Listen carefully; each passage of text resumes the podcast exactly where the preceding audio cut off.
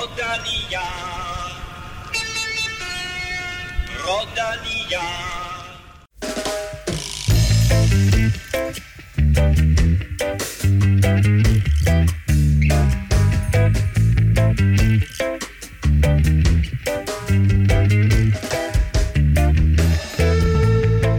VM i cykling er i fuld gang, og de første verdensmestre er allerede kåret, og det er inklusiv en enkelt dansker. Vi giver dig overblikket og ser frem mod ugens kommende discipliner. Mads Pedersen viste VM-form. Han satte alle på plads og kørte alene hjem i GP Disberg. Og så er vi faktisk i et helt nyt studie i dag. Og ikke hvilket som helst studie. Vi er i selveste Rundetårn hvor der i dag er boglancering og så en helt speciel enkeltstart. Og med det, velkommen til mine to temporyttere, Kim Plesner og Stefan Djurhus. Kim, enkeltstart i Rundetårn. Hvad går det ud på? Ja, det er en bjergenkelstart, kan man sige, øh, og det går opad hele tiden. Øh, det er bedst at tage den i yderbanen, men jeg har også øh, fået nogle øh, informationer om, at der nok står tilskuere i inderbanen. Nej, det var jo øh, Ole Ritter, der i, det må næsten have været i 70'erne. 71. Kørte, var det 71? Han, øh, han kørte op og, og kørte den på nogle 50 sekunder, og jeg tror, der er et par stykker, der har, der har tænkt sig at slå den i dag. Lidt senere så fortæller vi dig helt præcis, hvem der er med, og øh, så får du også resultatet af den her enkeltstart, øh, når vi øh, afslutter dagens afsnit af Velropa Podcast. Stefan, hvad glæder du dig allermest til? Øh, jamen, altså, udover at, at se gamle legender køre op øh, rundt tårn, så, øh, så skal vi jo også snakke lidt om, om VM. Og, øh, og der glæder mig rigtig meget til, til herrenes øh, linjeløb, fordi at, øh, jeg tjekker lige øh, vejrudsigten. Øh, og det er simpelthen så tavligt, men men hold da kæft, det, det begynder virkelig at regne øh, på søndag, hvis, øh, hvis, det, hvis de holder, som de lover. Det gør de jo nok aldrig, men... Men, men altså, det, regner, det regner altid. Det kommer til at regne sindssygt. Øh, apropos regn, så regnede det meget, meget voldsomt i dag til herrenes, eller øh, U23 herrenes enkeltstart, og øh, det taler vi også om øh, at lidt senere, men det kostede altså blandt andet danske Johan Prise Pejdersen en uh, mulig medalje. Medaljer, Stefan, det kunne vi godt uddele til alle dem, der støtter os på tier.dk, fordi det er væltet ind. Hvor mange er vi oppe på nu? Jamen, øh, vi er helt oppe på 248. Wow. Ja, så øh, vi nærmer os faktisk øh, NFL-show, som er din anden podcast, som har været i luften noget tid. ja, men vi har, vi har stukket af. Vi er over 300 nu på NFL-showet, ja. men det er da en opfordring til Velropas lyttere om, vi kæmper. at prøve at se, om vi kan indhente NFL-showet. Øh, men øh, vi glemte jo faktisk sidst øh, i, i vores øh, glæde og, og, og, og rus nærmest Vores over, eufori. Øh, ja, over, over Tina Møller-euforien. Øh, ikke? Der glemte vi jo faktisk at øh, smide en ny præmie på banen, Kim. Ja. Så øh, hvad gør vi der? Ja, men nu når vi er så tæt på, øh, så har vi faktisk øh, et tæt på hvad? 250 for eksempel. Nå, ja. Der kunne man jo hurtigt lige lægge den. Øh, fordi vi har fået nogle billetter til en øh, filmforvisning den, allerede den 1. oktober. Okay. Og øh, nu er, hvis der vi kun mangler to, så øh, i at nå de 250, så tænker jeg også, at øh, altså når vi nok derop inden 1. oktober i hvert fald. Og det er øh, Daniel Densig, der har lavet film om øh, Christopher Juhl og Mathieu Brachel, forsvindingsnummeret, og i Kaptajnens Skygge, tror jeg, de hedder. Og de, øh, det er i Cinemateket 1. oktober. Jeg tror, det er kl. 21. Men to billetter. Der er en, der vinder to billetter, og så kan man jo tage sin hund, eller stok, eller mor, eller kæreste med. Hvad er det Simon Spies, der har vundet, sikkert taget sin stok med. Men altså nu, hvis du, hvis du sidder derude og støtter os på tier.dk, så har du altså mulighed for at vinde to billetter til øh, den her øh, premiere på en øh, cykelfilm. Øh, og du får naturligvis billetterne i så god tid, så du kan nå at komme ind og se det her øh, 1. oktober. Stefan, vi har jo som altid et øh, freebet til. Ja, det har vi. Øh, 200 kroner øh, til, til oddset udløber vi øh, senere i podcasten til vores øh, tier-støtter. Sådan, og øh, der kommer også nogle spiltips lidt senere til øh, resten af VM i Yorkshire. Du kan som altid finde os på iTunes, SoundCloud, Spotify eller i din foretrukne podcast-app til Android. Og når du så er inde og lytte, så vil vi sætte pris på både stjerner og en anmeldelse. Og i øvrigt så tak for øh, øh et par rigtig fine anmeldelser her siden sidst. Det betyder altså rigtig meget. Husk, at du kan følge os på Twitter og Instagram. Det sker på Snablag Europa og på facebook.com-velropa. Mit navn er Claus Elming. Du lytter til Velropa Podcast, præsenteret i samarbejde med Shimano, og oddset fra Danske Spil.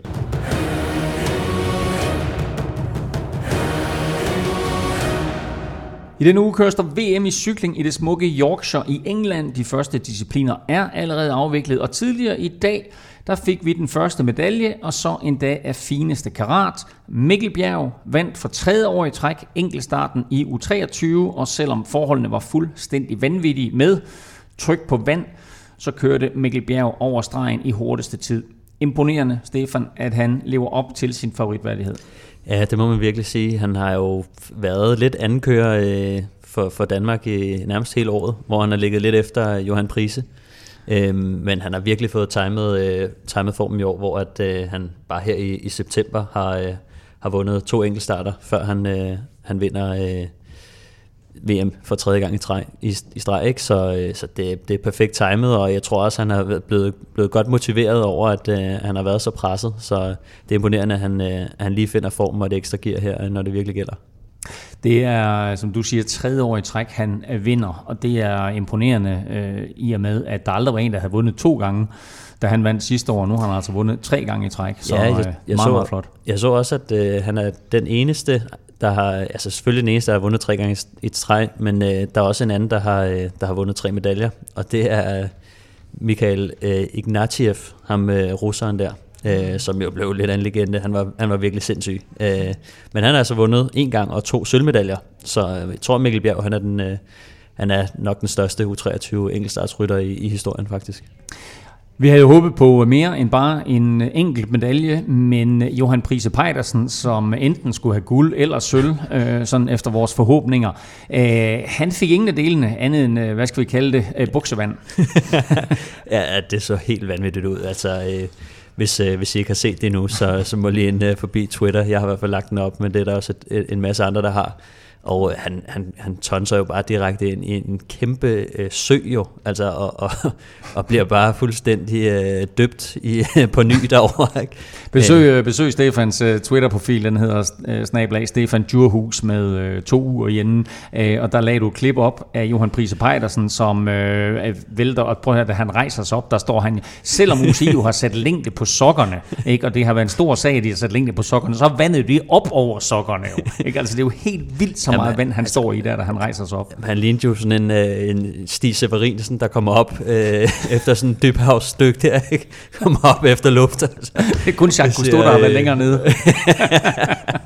Men ej, altså, det er, jo, det, er jo, det er jo virkelig sørgeligt, fordi at, han har jo faktisk været øh, en af store favoritterne til, til den her disciplin, så, øh, så udover det så, det så sjovt ud. Så, det, er, prøv at, det er ærgerligt for ham, det er ærgerligt for Danmark, men der var sådan flere af de danske ryttere, og øh, også Anders Lund, øh, landstræneren, som ikke direkte sagde det, men måske mellem linjerne sagde, det der, det var hans egen fejl. Han skulle have kørt i en bue udenom det vand, der i stedet for at tro, han kunne køre igennem.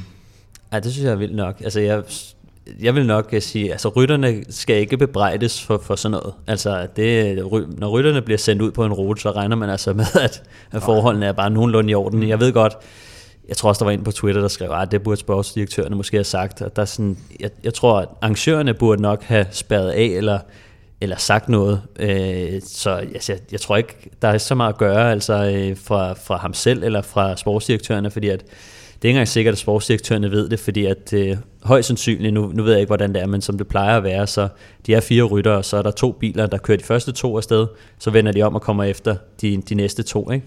Og det, det regnede jo mere, øh, jo længere vi kom ind, så de første, der kørte igennem øh, Hulgaard og, og, og Norsgaard, de kørte i lidt bedre vejr, hvis man kan sige det sådan. Øh, så, så regnen, den, den kom først virkelig undervejs, øh, så, så den vandpyt, den er nok blevet dobbelt så stor, siden de var forbi første gang, ikke?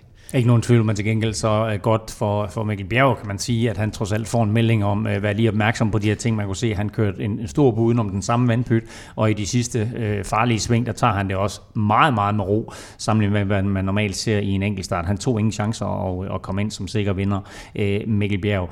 Du sagde det selv, øh, Stefan, de to andre danskere, der var med, de klarede sig faktisk rigtig godt. Øh, Mathias Norsgaard, han blev fire, Øh, og han lå faktisk længe til en bronzemedalje selvfølgelig, lige ind til Mikkel Bjerg, han kom mm. i mål, så der blev han skubbet ud af potet. Øh, der, er nok, øh, der er nok lidt ballade til næste familiefest, fordi Mikkel Bjerg han er kærester og forlovet med Nordsgaards søster. Og så med Morten Hulgaard fra Kolokvik bliver faktisk sekser. Ja, og han, øh, han er også ved at, ved at komme lidt op nu. Øh, han er også en, en ung rytter. Jeg tror, han første års... Øh, anden års, tror jeg han er, anden års senior. Øh, så altså, han, øh, han er måske ikke udelukkende øh, enkeltstartsrytter, så det er faktisk ret imponerende styrke, han viser her, fordi at det er ikke en, en disciplin, som han øh, sådan, der, der altid har ligget til ham. Øh, han, han kan også noget andet, og har vist også øh, øh, lavet nogle, nogle store resultater. Jeg tror, han blev to på en etape i, i Tour de l'Avenir, ikke? Øh, så, så han kan lidt, lidt mere også, men øh, det viser bare, at, at alle de her fire danskere kunne faktisk have taget en medalje på, på en god dag under normale forhold. Ja, hvad under, det? Prise, det han bliver, jeg mener, han bliver sidst 11 minutter efter Mikkel ja, og der, det var, sige, der, var 9, der var 59 rytter, der gennemførte, og Prise han blev sidst, så, så han gik ned både fysisk og mentalt altså, efter det. det er jo, Prise er jo trods alt uh, europamester, ja. uh, så vi må også have forventet, at han som minimum havde taget en medalje der, uh, hvis han... Uh, jo, og også at han, haft, at han slår op i banen, når han kommer ud for det, så er der ikke nogen... Altså, med hans ambitionsniveau er der ikke nogen grund til at... Vi får i godsøjne kun én medalje, den er guld. Vi har sat næsen op efter to, der var sågar nogen, der havde håbet, at vi havde fået både guld, sølv og bronze. Er vi tilfredse, eller skal vi være lidt skuffet?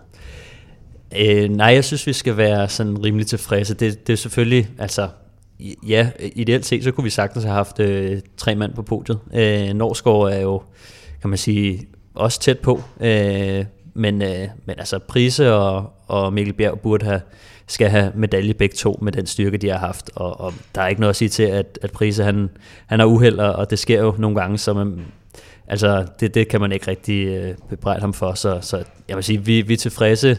Vi, vi bør være tilfredse med det. Øh, selvfølgelig Prise.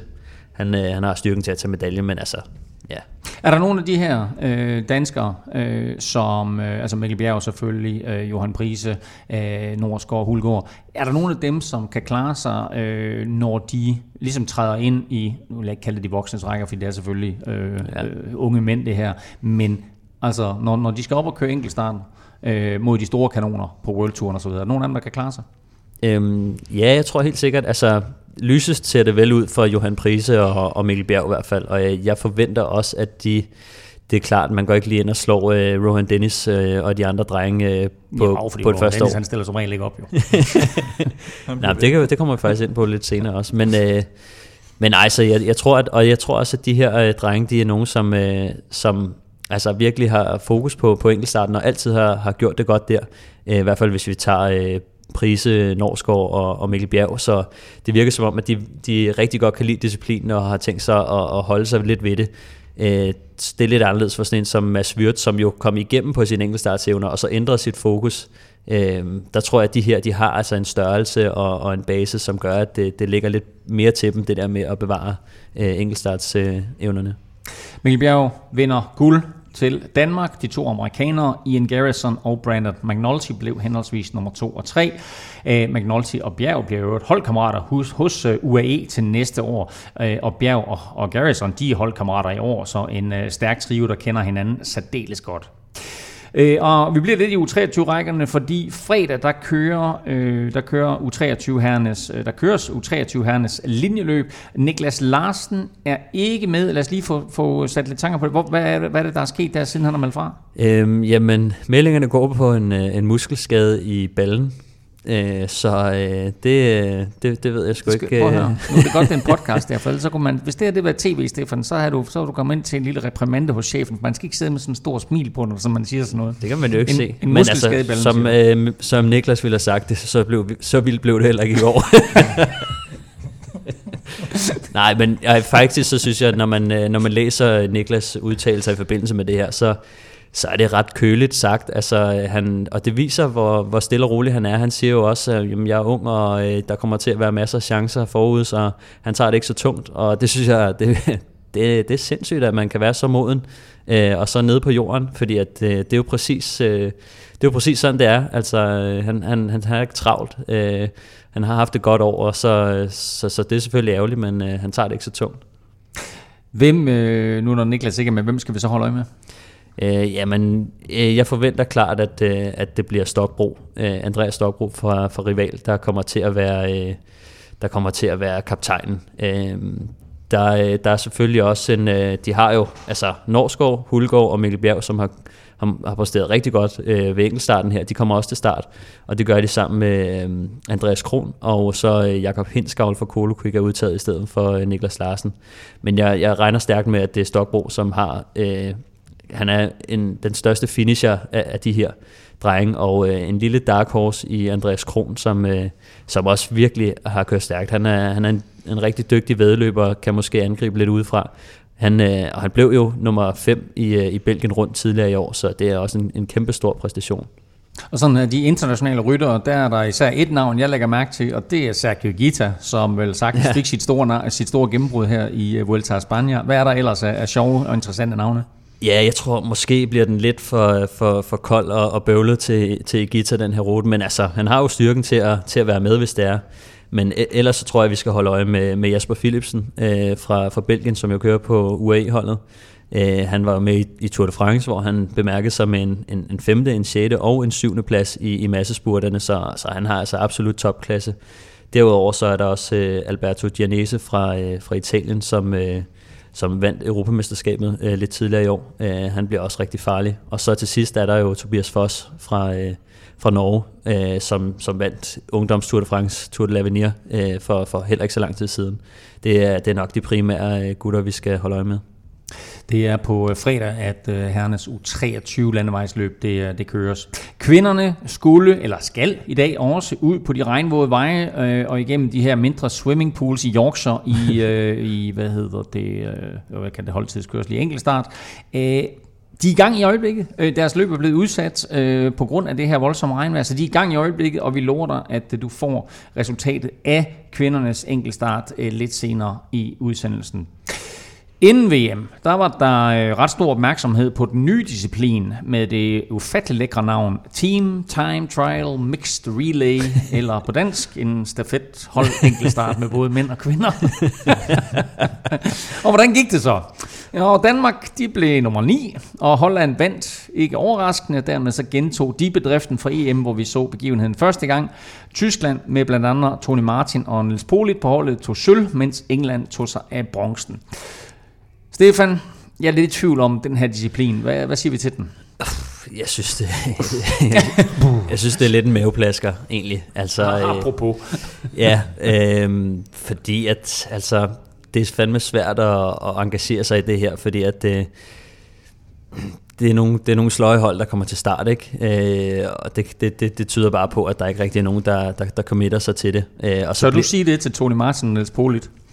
Ja, hvis du kigger på, øh, på jamen, altså du, du, de har jo ikke engang deres egen skæbne i hænderne, altså så skal de øh, over til, til, til et andet hold, ikke? Og selv, altså det, det har ikke noget med, jeg tror, det er et initiativ, der, der ligesom gør, at sådan, om, så skal vi se, når den bedste nation, og vi skal måske prøve at, at gøre lidt mere ud af kvindernes, øh, hvad hedder det, cykelløb, men øh, jeg har bare set, der er mange øh, herrene, der, øh, der, der kalder lidt på at køre en, øh, en hold enkeltstart, øh, kun for herrene, men man kunne sagtens også lave en kun for damerne. Øh, det, det tror jeg, det vil jeg selv synes var, var mere interessant at kigge på, fordi at, øh, at, at den her, det bliver sådan en mærkelig konstruktion, hvor man ikke rigtig kan finde ud af, hvem har kørt godt, og hvem har ikke kørt godt.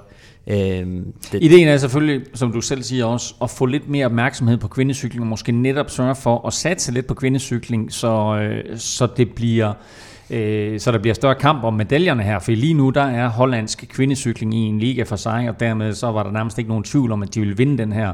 Øh, de tre kvinder, de stillede op med, var simpelthen stærkere end alle de, tre, eller, alle de andre landes øh, tre kvinder, og dermed så gav det sig lidt, lidt sig selv, at øh, Holland de ville vinde den her. Jeg er helt med dig øh, på, at vi, vi bør se en holdtidskørsel både for, øh, både for herrer og damer, men måske også holde fat i den her, for netop også at og, øh, og, og, og sørge for, at der bliver lidt fokus på, det, på den kvindelige del af det. Altså, hensigt, hensigten er jo god nok, men altså for at få lidt mere opmærksomhed, men jeg tror bare ikke, det er på det her, man gør det, fordi folk kan godt gennemskue, at det, det er for meget med ført hånd. Ikke? Altså, der, der er jo egentlig ikke nogen, der ønsker det her som disciplin. Nej.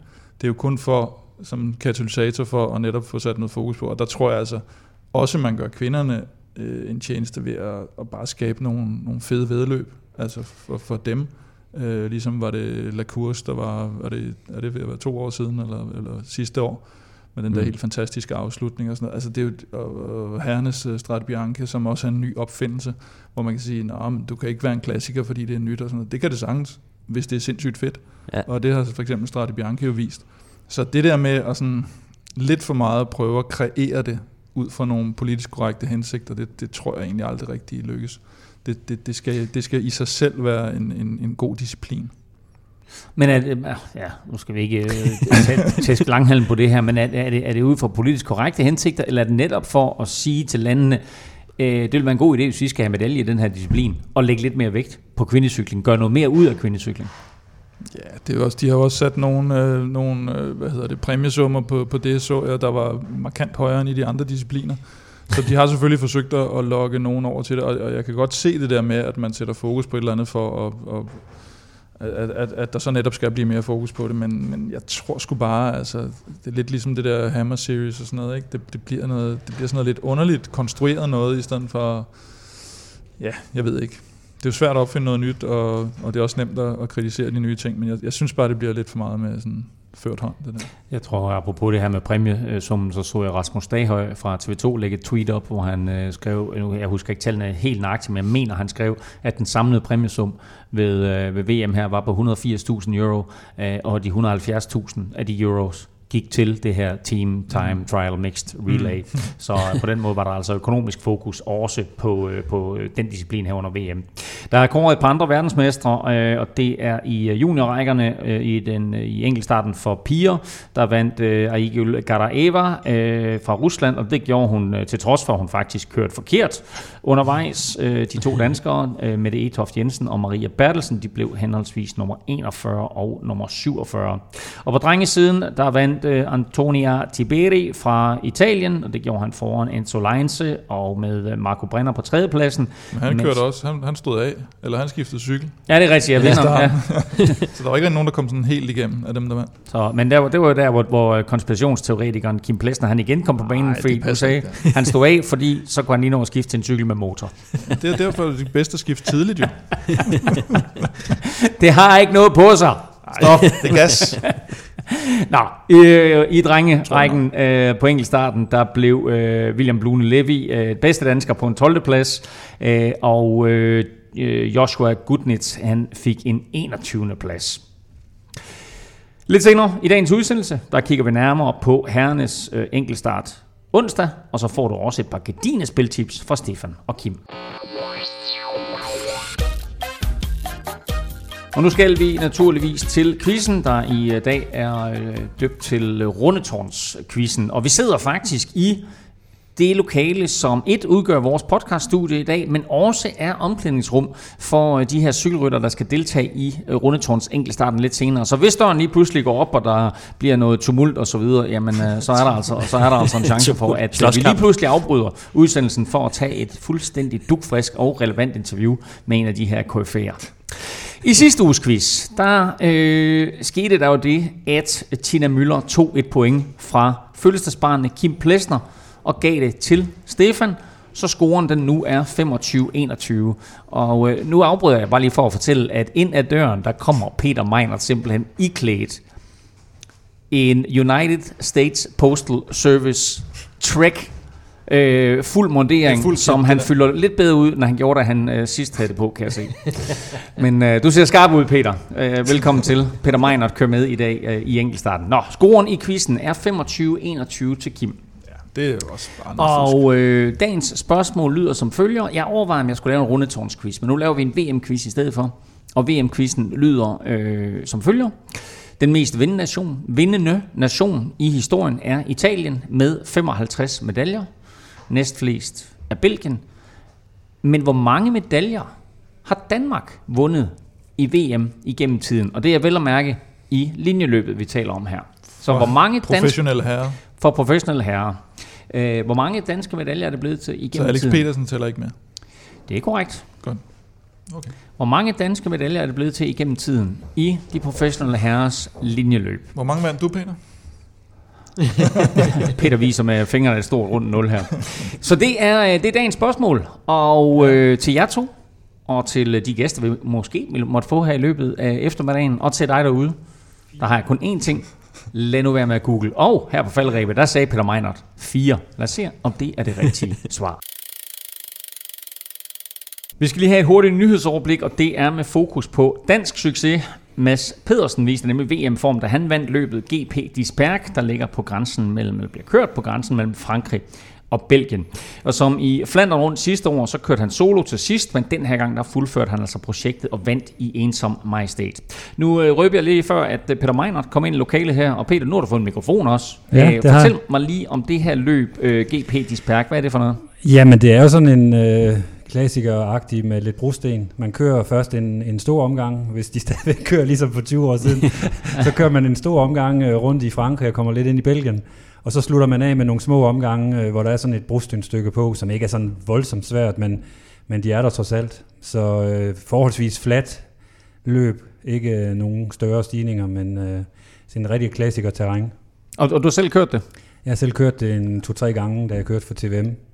Det ligger jo, man kan sige, ikke ret langt fra, Fra hovedkontoret. fra hovedkontoret, nej. Og hvordan gik det? Jeg tror faktisk, jeg kom med hjem den ene gang, hvor vi kom en 20 mand hjem eller sådan noget, men det er jo typisk, typisk er det, hvis der ikke er en, der kører alene hjem, ligesom Mads, så er det jo tit, rigtig tit en masse spurt, øh, sådan sprinterløb, fordi der ikke er de helt vilde stigninger. Så hvis vejret er, er, er fint, og der ikke er for meget vind og sådan noget, så er det som regel øh, i min tid en Mokasang eller en eller anden halvhurtig, der vinder. Men, men netop det her med, at Mads Pedersen, han så præcis som han gjorde i Flanderen, siger, nu tager jeg altså chancen og stikker afsted. Og han sætter altså John Degenkolb på andre, som han jo helt sikkert ikke kan slå i spurten. Hvor, hvor svært er det, Peter, at, at lave det trick, som Mads han laver her? Jamen, det er jo super svært. Altså, det viser jo, at han er, har- han er en super god form. Man kan sige, at hans, hans fordel er måske lidt, når han sidder med de helt store navne, at, at de måske ikke sådan helt ser ham som den største konkurrent, og så øh, kan de måske sidde og afvente lidt, hvem skal egentlig lukke hullet. Så, så, så, men, men super, han tager jo altid chancen. Han er, han er jo den type, der, der, der bare kører løs, indtil han ikke har mere, og det har vi også set flere gange. Så rigtig, rigtig godt initiativ, der bliver belønnet. Men kan man stadigvæk undervurdere en rytter, der, der sidste år i Flandern rundt, øh, godt nok i godsøjne kun bliver to, men trods alt sætter alle de andre, der, der skal sprinte som de sekundære placeringer? Ja, altså hvis man tager på baggrund af de resultater, han har haft indtil nu i år, tror jeg ikke sådan, de har sådan måske regnet med, at han har den stærkeste form, så de har måske undervurderet ham lidt, eller også har de bare ikke kunne blive enige. Jeg så ikke selv løbet, så det er lidt svært at sidde kloge helt på. Men i hvert fald en uh, super flot præstation af Mads, der viser, at han er i topform og måske en outsider uh, til uh, linjeløbet i, uh, altså her på, på søndag, når det skal køres i, i Yorkshire. Vi fik også i den her uge endnu en dansker på World Touren, nemlig Andreas Stokbro, som uh, var meget tidligt med i Europa podcast, og selvom, uh, og tak, tak til dig Peter i øvrigt, øhm, og selvom, uh, altså var meget tidligt med i, i Europa podcast, uh, og, og selvom det, der gik lidt tid, så slog hashtag Velropa-effekten endelig igennem, da han skrev under med Dimension Data, hvor han bliver holdkammerat med Michael Valgren. Ja, og det er jo, det er jo fedt. Nu vandt han jo øh, øh, ungdomsflander øh, rundt øh, tidligere i år, og, og har bare øh, begyndt at opbygge øh, et, et CV, der, der, der bliver mere og mere imponerende.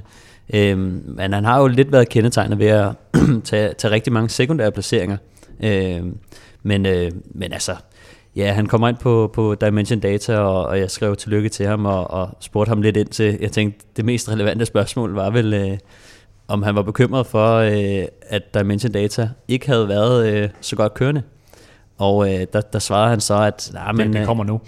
ja, det kommer nu, ikke? Ja, ja, han, ja, han svarede, at, at øh, han havde faktisk snakket med dem om det, og de, øh, de, de mente, at det var mentaliteten øh, hos nogle af rytterne, øh, som de skifter ud, og øh, der tænker jeg selvfølgelig på, øh, på Mark Cavendish som en af dem. Øh, så der har været dårlig stemning på holdet, og, og en lidt lad øh, stemning, og det er jo, hvad der sker, når man har lidt, lidt udbrændte gamle cykelryttere på, på holdet, som, øh, som pludselig får øh, gode idéer med, at... Øh, at man måske ikke skal træne så meget, og du ved, mm. det, det er tit, man bliver lullet med på den der vogn, øh, som, som, øh, som ung og sulten, at så sidder Mark Cavendish og siger, øh, hvor fanden skal vi køre øh, 6 timer, når jeg kørt fire timer effektivt på, på high road, hvor vi vandt så meget, og så begynder de andre sådan, åh oh ja, så behøver vi måske ikke engang at træne så meget, hvis vi bare gør det smart og så videre. Så bare sådan nogle små ting øh, kan man hurtigt blive lullet med på, øh, og, og det kan bare ødelægge stemningen på et hold, når, når nogle af de bærende navne, de, de, ikke, de ikke har den samme øh, ild i sig.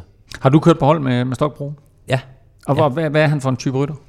Stokbro han er en, en rigtig klog cykelrytter, øh, som er rigtig god til at finde vej frem til, til finalerne, og så, øh, så har han altid været en, en rimelig god afslutter. Øh, men jeg tror, jeg, jeg kørte med ham i, i, i 17, hvor han sådan på lidt mærkelig vis altid fik en, en, en god placering. Han var jo primært lead outrytter, øh, som ja, så, så når han så slog ud for sit lead out, så, så kørte han faktisk også lige til, til enden, som måske var lidt frustrerende nogle gange. Øh, men, men altså han, jeg tror især i, i 2018, året efter, øh, der vendte han faktisk tilbage med, med en helt ny styrke, hvor at han tidligere ikke havde været så god til at komme med hen over øh, bakkerne og de udfordringer, der var på, ude på ruterne. Så vendte han bare tilbage i, i 2018 med, med en helt ny styrke, øh, hvor han lige pludselig, altså så, øh, så kunne han godt køre de her bakker, ikke? Og, og det gjorde bare, at han fik... Øh, han, han kom frem til flere finaler med større overskud, øh, så han har bare hævet sit niveau øh, markant siden 2018 og nu 2019, hvor han øh, sådan, vinder ungdomsbælgen, øh, øh, nej, hvad hedder det, Flandern rundt, så, som jo altså er en, en led sejr at tage. De åbne belgiske mesterskaber kunne man også kalde øh, Flandern rundt. Ja. kæmpe stort tillykke i hvert fald til Andreas Stok, Stokbro med kontrakten for næste år. Apropos Team Dimension Data og Michael Valgren, så kom øh, Valgren med en lidt øh, underlig udmelding i den her uge, Kim. Ja, under, eller i, i hvert fald øh, påfaldende, synes jeg. Der, der blev diskuteret sådan lidt i forhold til, jeg tror, der var nogen, der sådan spurgte lidt til, hvor meget bliver de der cykelrytter egentlig øh, testet efterhånden og sådan noget, og jeg kan også huske øh, for tidligere, man var sådan, at de blev kraftigt med nærmest testet tre gange om ugen, ikke, øh, i forhold til andre sportsgrene. Og så har der været sådan lidt rygter om, at, øh, at, at det, det niveau er, gået markant ned, og der har været sådan nogle, hvor man siger, de er slet ikke blevet testet i lang tid, og, og folk har ikke rigtig vidst, om der overhovedet eller hale i det. Øh, også økonomiske grunde, at, at, at man simpelthen ikke har råd til at tage rundt og, og teste så mange. Og Valgren, han kunne så skrive, at øh, han var kun blevet testet én gang uden for konkurrence i, i hele den her sæson. Det kan så også have noget at gøre med, at de er begyndt at, at, at gå specifikt mm-hmm. efter rytter, de tror øh, har noget, og hvis de så ikke tror, at der er noget med Valgren, så kan det være, at de skruer lidt ned for blusset. Der er ikke nogen grund til at teste Valgren i år i hvert fald. Ej, jeg tror, jeg tror også, de, hvis man er kolumbianer, eller, eller fra Slovenien, eller tidligere skiløber, eller et eller andet, så, så, så tror jeg, de tester lidt oftere ja. faktisk. Så det Men kan alligevel, også bare, jeg synes ja, alligevel, det, det, det, det, er et lavt tal, ikke? Jo, og det er klart, at Valgren, han, han ligesom kalder dem ud på det, fordi at, altså, han mener vel ikke, altså han har ikke noget at skjule, øh, mm. så, øh, så jo, man vil jo gerne testes en gang imellem for at se, at systemet virker, øh, men fordi han er blevet testet en gang, det er ikke ens betydende med, at øh, mange nej, andre, nej. altså at Valverde er blevet testet en gang, mm. det, det tvivler jeg lidt på, at, nej, øh, at, at et overordnet øh, mønster, at, at alle bliver testet en gang nej. i løbet af året, så, men, øh, men jo, altså det er for dårligt, at, øh, at man som toprytter, øh, som, som Valgren, kun bliver testet en gang på et år. Fordi at selvom man har haft et dårligt år, altså det er jo nogle gange øh, sådan noget, der jo, kan friste. Altså, Geo, altså, Geo, Geo Preitler var jo ikke, øh, vandt jo ikke Tour de France, kan man sige. Nej, nej, og, overhovedet ikke. Så, så, så det er jo ikke, det, eller faktisk har alle de til, eller stort set alle tilfælde, ja. der har været på det seneste, har jo ikke været toprytter. Nej, men jeg tror også, de, de tester jo også lidt efter tendenser og resultater, mm. øh, så det er ikke sådan et helt uh, tilfældigt system, de kører faktisk. De, de sidder faktisk og, og holder lidt øje med, med præstationer, tendenser og uh, blodpas og så videre, uh, for at finde ud af, hvem de skal teste. Sidst, men ikke mindst, så er der også gode nyheder for Storebror Krav. Asbjørn forlænger nemlig kontrakten med Sunweb i yderligere to år. Ja, det er jo, det er jo fedt. Altså, øh, nu kan man sige, Asbjørn har måske ikke haft de store resultater øh, personligt, men øh, som, som hjælperytter, der, øh, der, der, der, der er han virkelig, virkelig god. Jeg vil gerne øh, køre på hold med, med sådan en type som, som Asbjørn, fordi han er, han er en, en led hund, apropos øh, bog-release øh, her. Han er, han er god at have i, i positionskampen, og øh, enhver hjælperytter, som har en, der er så øh, sindssyg. Øh, både god teknisk, men også øh, han er villig til at tage kampe i, i feltet, som, som man ikke rigtig orker. Så, så han skaber noget plads for sine holdkammerater, og altså, Asbjørn, han er, han er rimelig kold i røven, når det kommer til stykket. Han har, han har før øh, kørt... Øh, kan, man, kan man kalde ham en kold kamel? Nej, det kan man ikke. ikke på den måde. Men øh, altså, han har før, øh, jeg tror, han har før pandet en ned øh, i feltet. Øh, og han har også øh, på et tidspunkt været oppe på toppes med en, hvor han, øh, han kører i inderbanen, og, og, og så øh, fordi han vil straffe ham den anden, så fortsætter de bare med at køre lige ud i autoværnet. så øh, altså, han er en kold skiderik, og øh, det, det er fedt at have på, på, sit, øh, på sit eget hold. Og så det er ikke fedt at køre imod, men... Øh, og så sådan en, de har kunne sætte ind i, øh, var det i foråret, hvor de lige pludselig fik en, en del skadesproblemer, mm. hvor de kunne sætte ham ind mange forskellige steder, øh, ja. fordi de vidste, at, at han sådan set ville, vil performe med forskellige, og så har han jo selvfølgelig bror til Søren, og det, det giver jo Søren en tryghed, hvis, øh, når han forhåbentlig skal til at køre efter, efter store ja, resultater. Asbjørn igen. er jo måske ikke lige så stærk som, som Søren, men øh, er måske en lidt øh, bedre afslutter egentlig. Lidt mere sprintertype, men kan også godt køre op af. Vi har set ham vinde en etape i, i Tour of Norway, som også var rimelig kuperet. Øh, så, så en rytter, der, der lidt kan det hele, men også har en, en rigtig god afslutning, og så pissegod til øh, positionskamp. Og, og så er jeg nødt til at spørge dig, det, det der kold kamel, hvad betyder det? Jamen, det betyder, at man, man ikke har rigtig noget at træde med, og man ikke øh, tager sine føringer og sådan noget, så, øh, så bliver man en kold kamel. Og øh, bogudgivelsen, vi er til i dag her i Rundetårn i forbindelse med enkeltstarten, den, øh, det er altså bogudgivelsen på den bog, der hedder Lede hunde og kolde kameler. Vi er nu oppe på, som Stefan fortalte tidligere, 248 dejlige støtter på tier.dk. Tusind tak til jer alle. Det betyder altså mere, end I lige går og tror. Og sidder du derude og synes godt om det, du hører, så kan du altså også blive en del af klubben. Beløbet det er valgfrit, og du donerer hver gang, vi udgiver en ny podcast. Og når du donerer, så deltager du automatisk i løgtrækningen om fede præmier, som Kim tidligere var inde på, så trækker vi altså allerede lod om to støtter yderligere, når vi rammer 250, og det er altså om to billetter til øh, filmarrangementet med Mati Brechel og Chris Juhl i Cinemateket. Ønsker du støtte, så kan du finde link både på velropa.dk og på tier.dk. Stefan, vi har et oddset freebet, som vi skal have trukket lod om. 200 kroner. Hvem er den heldige vinder? Åh, oh, det er dumme Robert. What? for, for langt fra Las Vegas. øh, øh, Robert øh, KN har, øh, har vundet et freebet. Øh, og Sådan. Han, øh, han har smidt en 10 i puljen, og det har han gjort siden øh, 1. juni. Jamen, øh, tusind tak, Robert. Det var faktisk ikke så dumt endda, Nej. fordi det gav jo en præmie. Og det fungerer jo på den måde, at for alle vores lodtrækninger her, der øh, får du et lod for hver femmer, du donerer. Så jo større et beløb, jo flere lodder, og dermed altså større chance for at vinde. 10 kroner var nok for Robert. Tusind tak for støtten, og tillykke med dit freebet. Lørdag kører kvinderne deres linjeløb. Ruten er på 150 km med 2400 højdemeter og slutter med tre runder i byen Harrogate.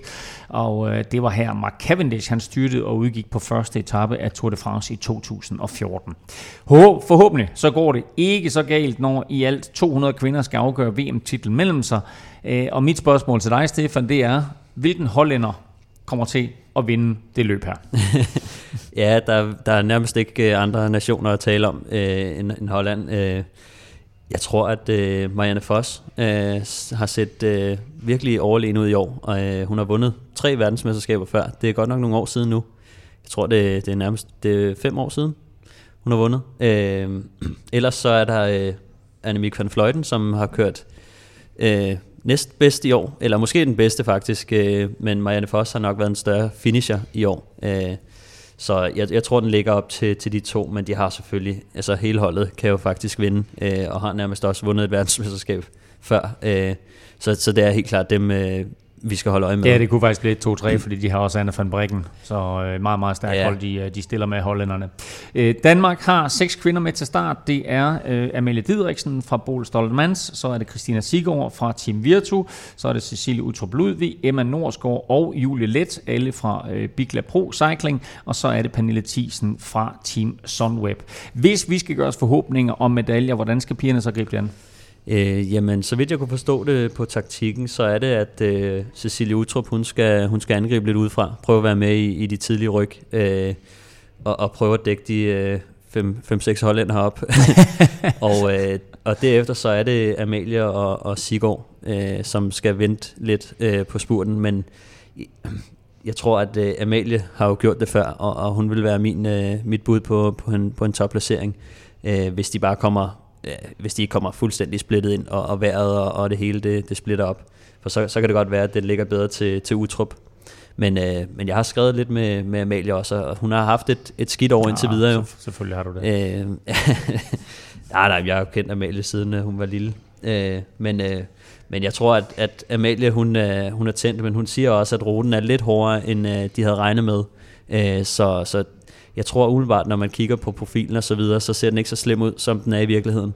Så hun, hun, hun mener også, det bliver lidt en udfordring at, at komme med hjem. Øh, men altså, sidder hun der i en, i en god gruppe, så, så holder jeg på, at hun godt kan køre et, et top øh, resultat hjem. Men, men altså, Sigård, øh, nej, hvad hedder det, Cecilie Utrup og øh, Amalie, det er, det er min bud. Du kan se løbet på TV2 Sport. Det er på lørdag, og det er kl. 12.30. Og så lovede vi dig lidt tidligere, at vi ville øh, fortælle, hvem der vandt kvindernes enkeltstart. Og det blev øh, set med hollandske øjne nok lidt overraskende. Chloe Dijkert Owen fra USA, og hun vandt altså foran Anna van der Breggen og Annemiek van Vleuten. De her to hollændere blev altså henholdsvis øh, to og treer, øh, mens bedste dansker blev Pernille Mathisen. Hun blev øh, Øh, 12-13 stykker. Vi har faktisk ikke fået det endelige resultat ind endnu, men, men lige der omkring. Men altså, alt andet lige, Stefan Sorn vil sige, at det her, det var da en gedin overraskelse, at det ikke blev til Hollands guld. Ja, jeg tror, det er kommet bag på, på rigtig mange, at det, det ikke var Holland, der vandt den. Øhm, jeg har lavet et, et hurtigt baggrundstjek på, på Chloe, som, som jeg faktisk ikke kendte i forvejen, men øh, hun har nærmest kun kørt i, i USA og har, har vundet nærmest alt, hvad, der, hvad hun har stillet op i derovre. Øh, og øh, hun er kun 22 år, og, og kommer så lige til, til et verdensmesterskab og, og slår, og slår dem alle sammen, så, øh, så hun bliver rigtig interessant at følge. 22 år, og øh, ja, og har ikke rigtig har ikke rigtig kørt så meget i Europa, så det kunne være, at hun skulle, hun skulle til at komme, komme over og, og slå håndlænderne lidt oftere. Så en, en god dag for USA, der altså har sikret sig i dag både guld, sølv og bronze. Guld til øh, Chloe Dykert Owen, og så altså øh, sølv øh, og bronze til øh, Ian Garrison og Brandon McNulty. Og søndag, der skal herrene så ud på næsten den dobbelte distance. Herrenes linjeløb begynder i Leeds og slutter i selv samme Harrogate, og det er stort set man til øh, den etape, som de kørte i Tour de France i 2014. Men når de så rammer Harrogate, så står den altså lige på syv gange kuperet rundstrækning af 14 km, og så efter i alt 285 km, der ved vi, hvem der har været mest udholdende og kan lade sig hylde som verdensmester. Det danske mandskab det består af Jakob Fuglsang, Michael Valgren, Michael Mørkøv, Magnus Kort, Kasper Askren, Mads Pedersen, Christoffer Jul og Kasper Pedersen. Hvad bliver afgørende, Stefan, hvis vi skal sætte næsen op efter dansk medalje? Øh, jamen, det bliver, det bliver jo klart at, at, at få positioneret sig ordentligt. Øh, det tyder på, at det bliver noget rigtig lortevejr. Øh, kommer til at, at regne rigtig, rigtig meget på søndag. Øh, det kommer vi nok ikke udenom, at men der det kommer regn på har hverken Valgren eller Mads P. eller for en sags skyld Fuglsang eller noget imod. Ja, men jeg tror jo nærmest, at vi får, får vendt bøtten lidt på hovedet faktisk, fordi at øh, hvis det virkelig bliver så, så skidt vejr, øh, så lige før, at jeg nok hellere ville sætte mine penge på, øh, på Mads Pedersen, øh, på Askren øh, eller Valgren. Åh, oh, Askren er sådan noget værd. Det kunne man godt forestille sig, Kim? jo, men jeg tror, øh, altså, jeg tror umiddelbart, at det, at det bliver sådan et rigtig øh, støderløb, hvor at, så vidt man kan se over, den er hårdere, end de havde regnet med, øh, og, og hvis det kommer til at regne helt vildt og blæse, og den er meget teknisk øh, farlig også. Øh, det tror jeg altså ligger til, til, til nogle af de, de hårdnakkede, og umiddelbart ikke så meget til, til, en, til en fuglsang, som, selvfølgelig har, har benene til at, at være med øh, på en god dag, men, øh, men hvis det virkelig bliver øh, 285 km i sjask øsende regnvejr, så... Øh, jeg tror, ja. sgu, jeg tror sgu stadigvæk fuldt, men jeg, altså, jeg tror, det er, det er fedt for Danmark. Danmark er jo nødt til at køre offensivt. Det er ikke nogen tvivl om. Men jeg altså, tror det, også, det bliver jo en vigtig point. Det er jo lidt ligesom Anders Lund og, og danske holdet, de lærte over i, i øh, hvor fanden var det, Glasgow til, EM. Til EM ja. Det var, at de havde, de havde undervurderet øh, regnen og det tekniske, og blev sat ud af spil nærmest inden de var startet, fordi at de, de ikke tog positionskampen alvorligt. De kørte jo lidt den klassiske mesterskabstaktik med at tage det roligt i starten, og så bevæge sig langsomt op. Øh, der tror jeg, at de skal være klar fra start. Men er det øh, det, du mener, Kim, også med at køre mere offensivt? Jamen, vi har jo nogen, der... Altså, vi har jo så mange, der kan, der kan være farlige i en finale, og være farlige i et, et mindre udbrud, øh, og, og, og, og det vil sige, at alt skal dækkes op.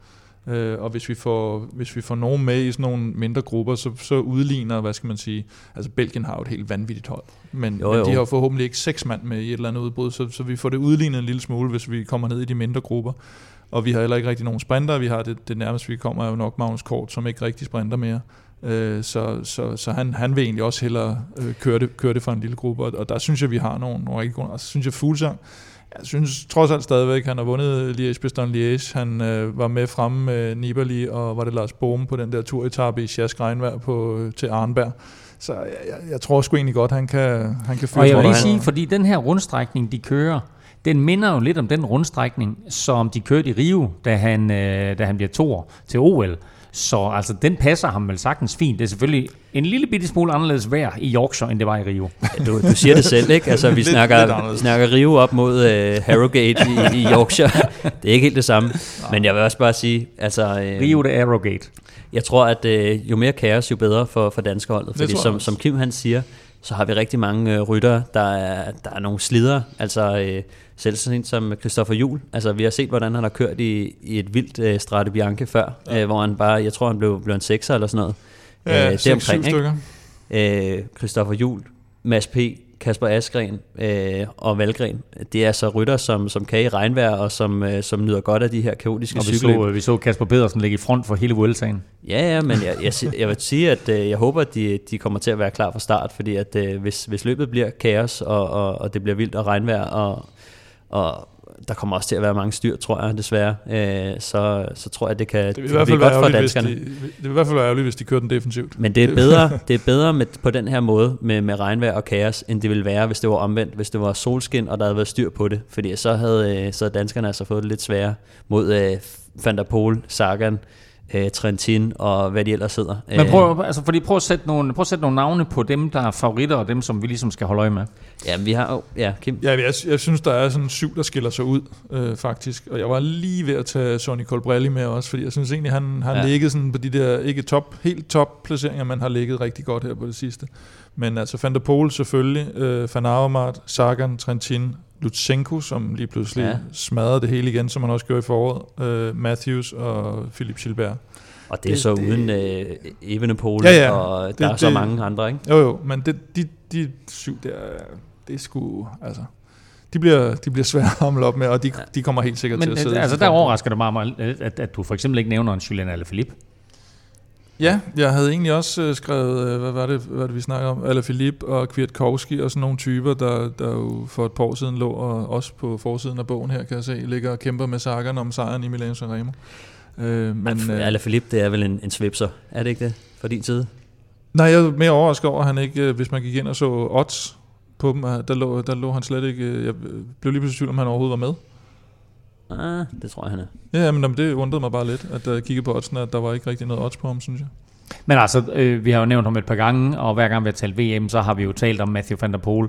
Øh, altså, øh, altså, han er vel manden, der skal slås. Ja, det er han nu, som han har kørt øh, på det seneste. Ikke? Men, jeg synes også, de andre, man så jo også i, øh, jeg kan dårligt huske, hvad det var for et løb, hvor han angriber på, på, øh, på stigningen der, hvor, hvor Sagan... Det var Tour, Tour Britain, ikke? Nå, nej, hvad, hvad er det for en? Van Avermaet og Sagan går med ham, ikke? Man kan ikke sådan helt følge med, og øh, jeg tror, det var, var det den, det var den Tøns ikke? Øh, Primus Classic, tror jeg. Ja. Hvor de ligesom kommer til det ene punkt på ruten, hvor man ved, her, det her, der, de, de store drenge, de ligesom kører, ikke? Og, og, og de kunne ikke holde ham. Men de var heller ikke så langt efter. Og det er jo det, det var 40 km fra mål, tror jeg, han begyndte at lave det nummer der, ikke? Og, og det kan han jo heller ikke. Altså, det, nu skal jeg passe på, hvad man siger, fordi så lige så kører han 40 km ud til VM, ikke? fra 240 til 280. Øh, men det har vi jo det, set det, ham og Fuglsang gøre. Ja, øh, jeg... Altså ikke, undskyld ikke Van der Pol, men, men undskyld, hvad hedder det, eller Filippo og Fuglsang gøre ja. hele foråret. Ja. Altså kan vi, kan vi se noget lignende? Men i nogle, men i nogle, øh, i nogle lidt kortere løb, som jeg husker det, ikke? Øh, så er der selvfølgelig Liège, Piston Liège, hvor den blev lagt op til sidst af en holdindsats til sidst, og de fik nogen med. Øh, men, men de der 285 km, der, der kunne jeg godt få. Og, og, og, og for Danmark vil jeg sige, altså Fuglsang og Valgren vil jo selvfølgelig, de skal jo ikke bare køre med i alt muligt. De skal, de skal jo ligge og spare sig til, til det, vi kalder fuld finale, ikke? og, og for der, der kan de køre med, hvis det har været tilstrækkeligt hårdt. Ja, jeg tror bare, at jeg tror, det bliver et rigtig, rigtig hårdt VM, fordi at øh, mailingerne går på, at øh, det, er en, det er en teknisk hård rute, og når man kigger på, på, på det derovre fra, så kan man bare se asfalten af, af ru, mm. og uh, det er sådan noget, der gør, at uh, kilometerne bliver lidt længere. Uh, det er ikke bare sådan uh, ny, nylagt asfalt, det er altså... Uh, det er, det er rigtig lorte asfalt, øh, og, og der er huller i, og altså, hvis, hvis det bliver dårligt vejr, så... Øh, kan, man, kan man undervejs bliver... skifte til vandcykel? det er lige før, man skal... og så er der jo det der med... på. Så er der det der med, om, om, om man er mesterskabsrytter. Og ja. mesterskabsrytter kan også nogle gange til, øh, kan, kan nogle gange sådan ligesom øh, sammenlignes med, med det der med, om du, om du op i hovedet kan finde ud af det der med at køre de der omgange. Mm. Der er nogen, de, kan, de er sgu bedre til at køre fra A til B. Og så er der nogen, der kan det der med at køre omgangene. Og så er der nogen, der bliver sindssyge af det. Og simpelthen bliver utålmodige, eller, eller kan ikke finde ud af det. Altså, fordi de er vant til at køre en etape fra A til B. Og, og det, det kan jeg huske, at jeg snakkede med nogle i tidernes morgen om, at, at der var ligesom... Dengang du var på Team CC? Det, det, det, jeg tror... Det, det er tidernes morgen, ja. Det var lige før, det var før. Det var lige før, det var før tidernes morgen. Det er før Kristus. Øh, nej, men sådan, sådan er der, og der, der er rytter, der, der lidt elsker det, og rytter, der hader det. Øh, og sådan en som Rui Costa, Valverde og sådan noget, det er jo også Ja, ja, mesterskabsrytter, ikke? Freja selvfølgelig. Men man skal være et røvhul, faktisk, for at være, for at være øh, mesterskabsrytter. Altså, Ja, det skal der, der skal man være en kold skiderik. Ja. Herrenes linjeløb afslutter traditionen 2 også VM og kan ses på TV2 Sport søndag fra kl. 9.25 allerede, og så forventes det altså at slutte 7 timer senere. Og så har vi faktisk her i øh, Studio Rundetårn fået fornemt besøg af en af de danske VM-ryttere. Velkommen til, Chris Juhl. Mange tak. tak. Øh, Chris, vi har jo siddet og kloget os lidt på, hvad, hvad taktikken bliver på søndag i linjeløbet. Øh, først og fremmest, øh, du er her, det er tirsdag i dag. Hvornår tager I til øh, Yorkshire? Vi tager afsted øh, i morgen. Øh, jeg, jeg tager i hvert fald afsted i, mor- i morgen tidlig, øh, hvilket jeg også tror, alle de andre gør. Øh, og sådan, at vi har torsdag til at køre en længere tur sammen. Øh, komme ud og se, øh, se ruten og se omgangen, hvilket bliver meget, meget spændende at se, hvad, hvad det er for noget. Der er jo altid meget snak om VM-ruter, så, øh, det er, så når man så kommer ned sådan lige får bekræftet om, at den er så svær, som de siger, bliver godt. Et af ruten, og to er jo de her omgange, der skal køres i Yorkshire. Det skulle an- angiveligt være sådan øh, lidt sværere, end det bare lige ser ud, når man ser profilen. Ja, men sådan er det, sådan er det også ofte, når man, øh, når man skal køre her, øh, i hvert fald øh, VM, at øh, man bruger et år på at tale om det, men det, det, det, det er få, der egentlig har set den. øhm, og så når man kommer ned, så kan man den enten få, få det bekræftet, eller finde ud af, at den er sværere eller, eller nemmere, men jeg har i hvert fald øh, læst mig frem til, at øh, den, er, den er også teknisk. Øhm, og hvis det så også regner lige så meget, som det har gjort indtil videre, så skal det godt ligge lige til højben for en som Van de Pol. Øh, ja, eller hvem, hvem ved, en Chris Juhl. Ja, eller, det, et, ja, eller en Chris Juhl, øh, bestemt. Jeg vil da, i hvert fald, øh, hvis jeg sidder og, og kan afgøre slaget, så vil jeg da gøre det. Men, øh, men nej, spøjt til side, så øh, med otte, otte rytter på, på landsholdet, så, øh, og hvis du kigger på, på resultatlisten, altså hvad, hvad rytterne har opnået af resultater, blandt andet i, i klassikerne, øh, så, øh, så har vi jo et, et meget, meget stærkt hold. Øh, og det bliver spændende. Valgren har jo vist sig at være super godt kørende, og fundet sin, sin gamle form. Øhm, og så Fuglsang, det, det er jo også en uh, lidt en no-brainer i forhold til, hvor godt han er kørende. Øhm, så det bliver, det bliver super interessant at komme ned og, og, og samles med, med de andre og, og se, hvad, hvad Anders Lund har af, af, taktik. Stefan sad og sagde før, at jo dårligere vejret bliver, jo mere er der faktisk en sandsynlighed for, at øh, I lægger taktikken om. Øh, nu ved jeg ikke, om, om du har talt med Anders Lund om, om noget endnu, men kunne man forestille sig, at hvis vejret bliver virkelig, virkelig dårligt, at så ligger det måske mere til en Kasper Askren? Jeg tror, at øh, altså, uanset, øh, altså, hvis det bliver dårligt vejr, øh, så, så vores, vores stærkeste rytter, hvis man skal kigge på, hvem der sådan reelt set har, har chancer i finalen, og det er vel en Kasper Askren, øh, Michael Valgren og, og Jakob Fuglsang, så er det jo klart, der er også, også øh, Magnus Kort og, og Mads P., men man skal selvfølgelig også øh, man skal fordele rollerne, øh, så man får brugt kræfterne ordentligt på et otte-mandshold. Men øh, de, alle rytterne på holdet har sådan set vist, at de, de er godt kørende, øh, når det er dårligt vejr. Så det er jo ikke, jeg tror ikke, det bliver no, nogen udlempe øh, for os. Altså Fuglsang vandt Liège i dårligt vejr. Øh, Valgren kører, kører stærkt, når det, når Altid, det regner. han er for ty. Ja, altså, nu er han ikke tyk længere, men nu, han er stadig, stadig stærkere. Altså, når det regner, så, så, er det, så er det lige ham, og altså for den sags skyld øh, os alle sammen. Så i modsætning til nogen, nogen der kommer fra de varme klimaer, så, så, så tror jeg, man skal bare lige igennem det, sådan det psykologiske, at det skal regne i 6,5 timer. Er der, er der et taktisk oplæg på forhånd til, øh, hvem, hvem der ligesom er hjælperytter for hvem? Det er ikke, altså nu har vi jo øh, af klare grunde ikke sådan uh, talt om det endnu, øh, men hvis jeg skal sådan tale sådan, sådan fra min egen sådan personlige synspunkt, så vil jeg da mene, at jeg, jeg er da helt sikkert en af dem, der skal, der skal være en af de, de bærende hjælpekræfter. Øh, I og med, det er, det er ligesom min jobsprofil, og det, det er det, jeg er god til. Øhm, men det er jo også noget, man, man for, jeg forhåbentlig kan bruge langt ind i løbet, øhm, og støtte op og, og, og hjælpe de, øh, de kaptajner, vi, vi nu har. Øhm, og nu bliver det spændende med, med en, øh, en Kasper P., som, som har kørt sig fuldt fortjent til uh, en, en, en VM-plads efter sin flotte uh, Vuelta. Øhm, så jeg, jeg, jeg, jeg, jeg glæder mig enormt meget til at, uh, til at uh, komme til Harrogate i morgen. Og jeg kan lige, jeg kan lige fortælle dig, hvis det er sådan, man synes, der er nogle underlige lyde, og der er noget babystøj en gang imellem, så er det fordi, at Chris har sin øh, ikke længere helt nyfødte datter, men, men dog øh, stadigvæk lille datter på armen. Hvad er det, hun hedder? Hun hedder Erika og er 11 måneder. Sådan. Så øh, vi bor jo lige rundt om, om, om hjørnet. Selvom vi rundtårn har mange hjørner, så... eller ingen. Lige, lige på, ja, eller ingen, ja. Vi bor lige på den anden side, så vi tænkte, vi må hellere lige uh, ned, og, ned og sige hej, inden uh, jeg skal pakke kufferten færdig.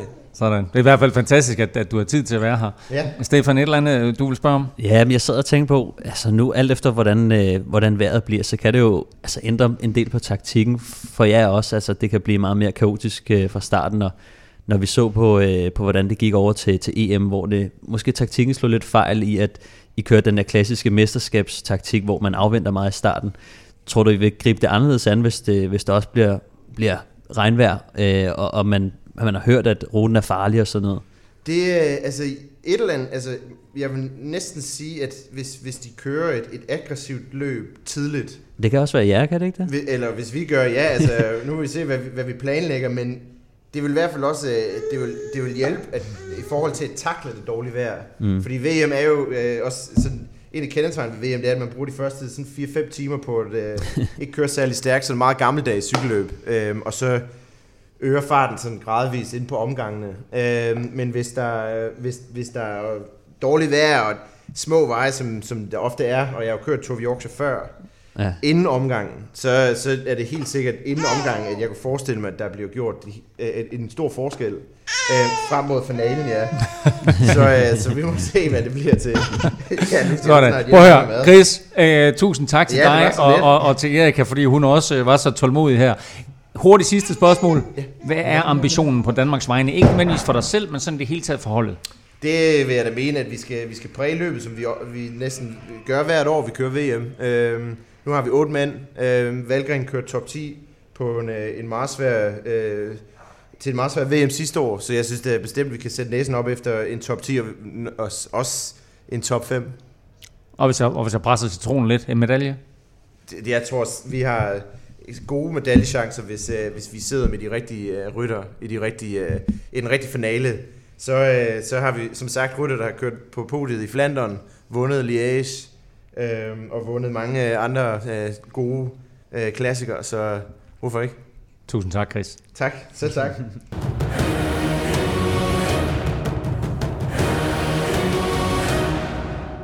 I sidste uge kom Kim, Stefan undertegnet, inklusiv øh, Tina Møller, med spiltips til herrenes linjeløb. Nu skal vi så kigge lidt nærmere på onsdagens enkeltstart, og skal som sædvanligt have Europas vinder, Stefans staldtip og Plesners podie, bragt i samarbejde med Otse. Onsdag gælder det er altså de store tempomaskiner, men det er et meget decimeret felt, der stiller op i enkeltstarten i år. Der er ikke nogen Grant Thomas, der er ikke nogen Chris Froome, og Tom, Tom øh, Dumoulin er heller ikke med. Og det åbner døren op for andre, og måske endda for en dansk medalje. Vi stiller til start med Kasper Askren og Martin Toft Madsen. Stefan, hvordan ser du øh, de her to drenges chancer? Øhm, jamen, jeg tror, at øh, Kasper Askren, han har, han har muligheder for at køre en top 10 i hvert fald. Øh, det er, selvom du siger, at der er mange, der mangler, så er der stadig rigtig mange øh, gode med. Øh, så jeg, jeg forventer at se en, en top 10 for, for Askren. Måske en top 5. Men jeg tror, den favoriserer Askren meget bedre, fordi at den er, den er rigtig svær rute, som vi har sagt mange gange. Og Toft, han, han arter sig meget bedre til, til ruter med, med topfart, øh, uden for mange afbrydelser, øh, fordi at han er måske den mest aerodynamiske mand øh, på hele kloden. øh, så jo hurtigere øh, den er, jo bedre er det for Toft, og den her, det er bare ikke en særlig øh, let rute at køre, så den ligger bedre til, til Askren. Ruten er på 54 km, og den har cirka 400 højdemeter. Hvem til gode ser det?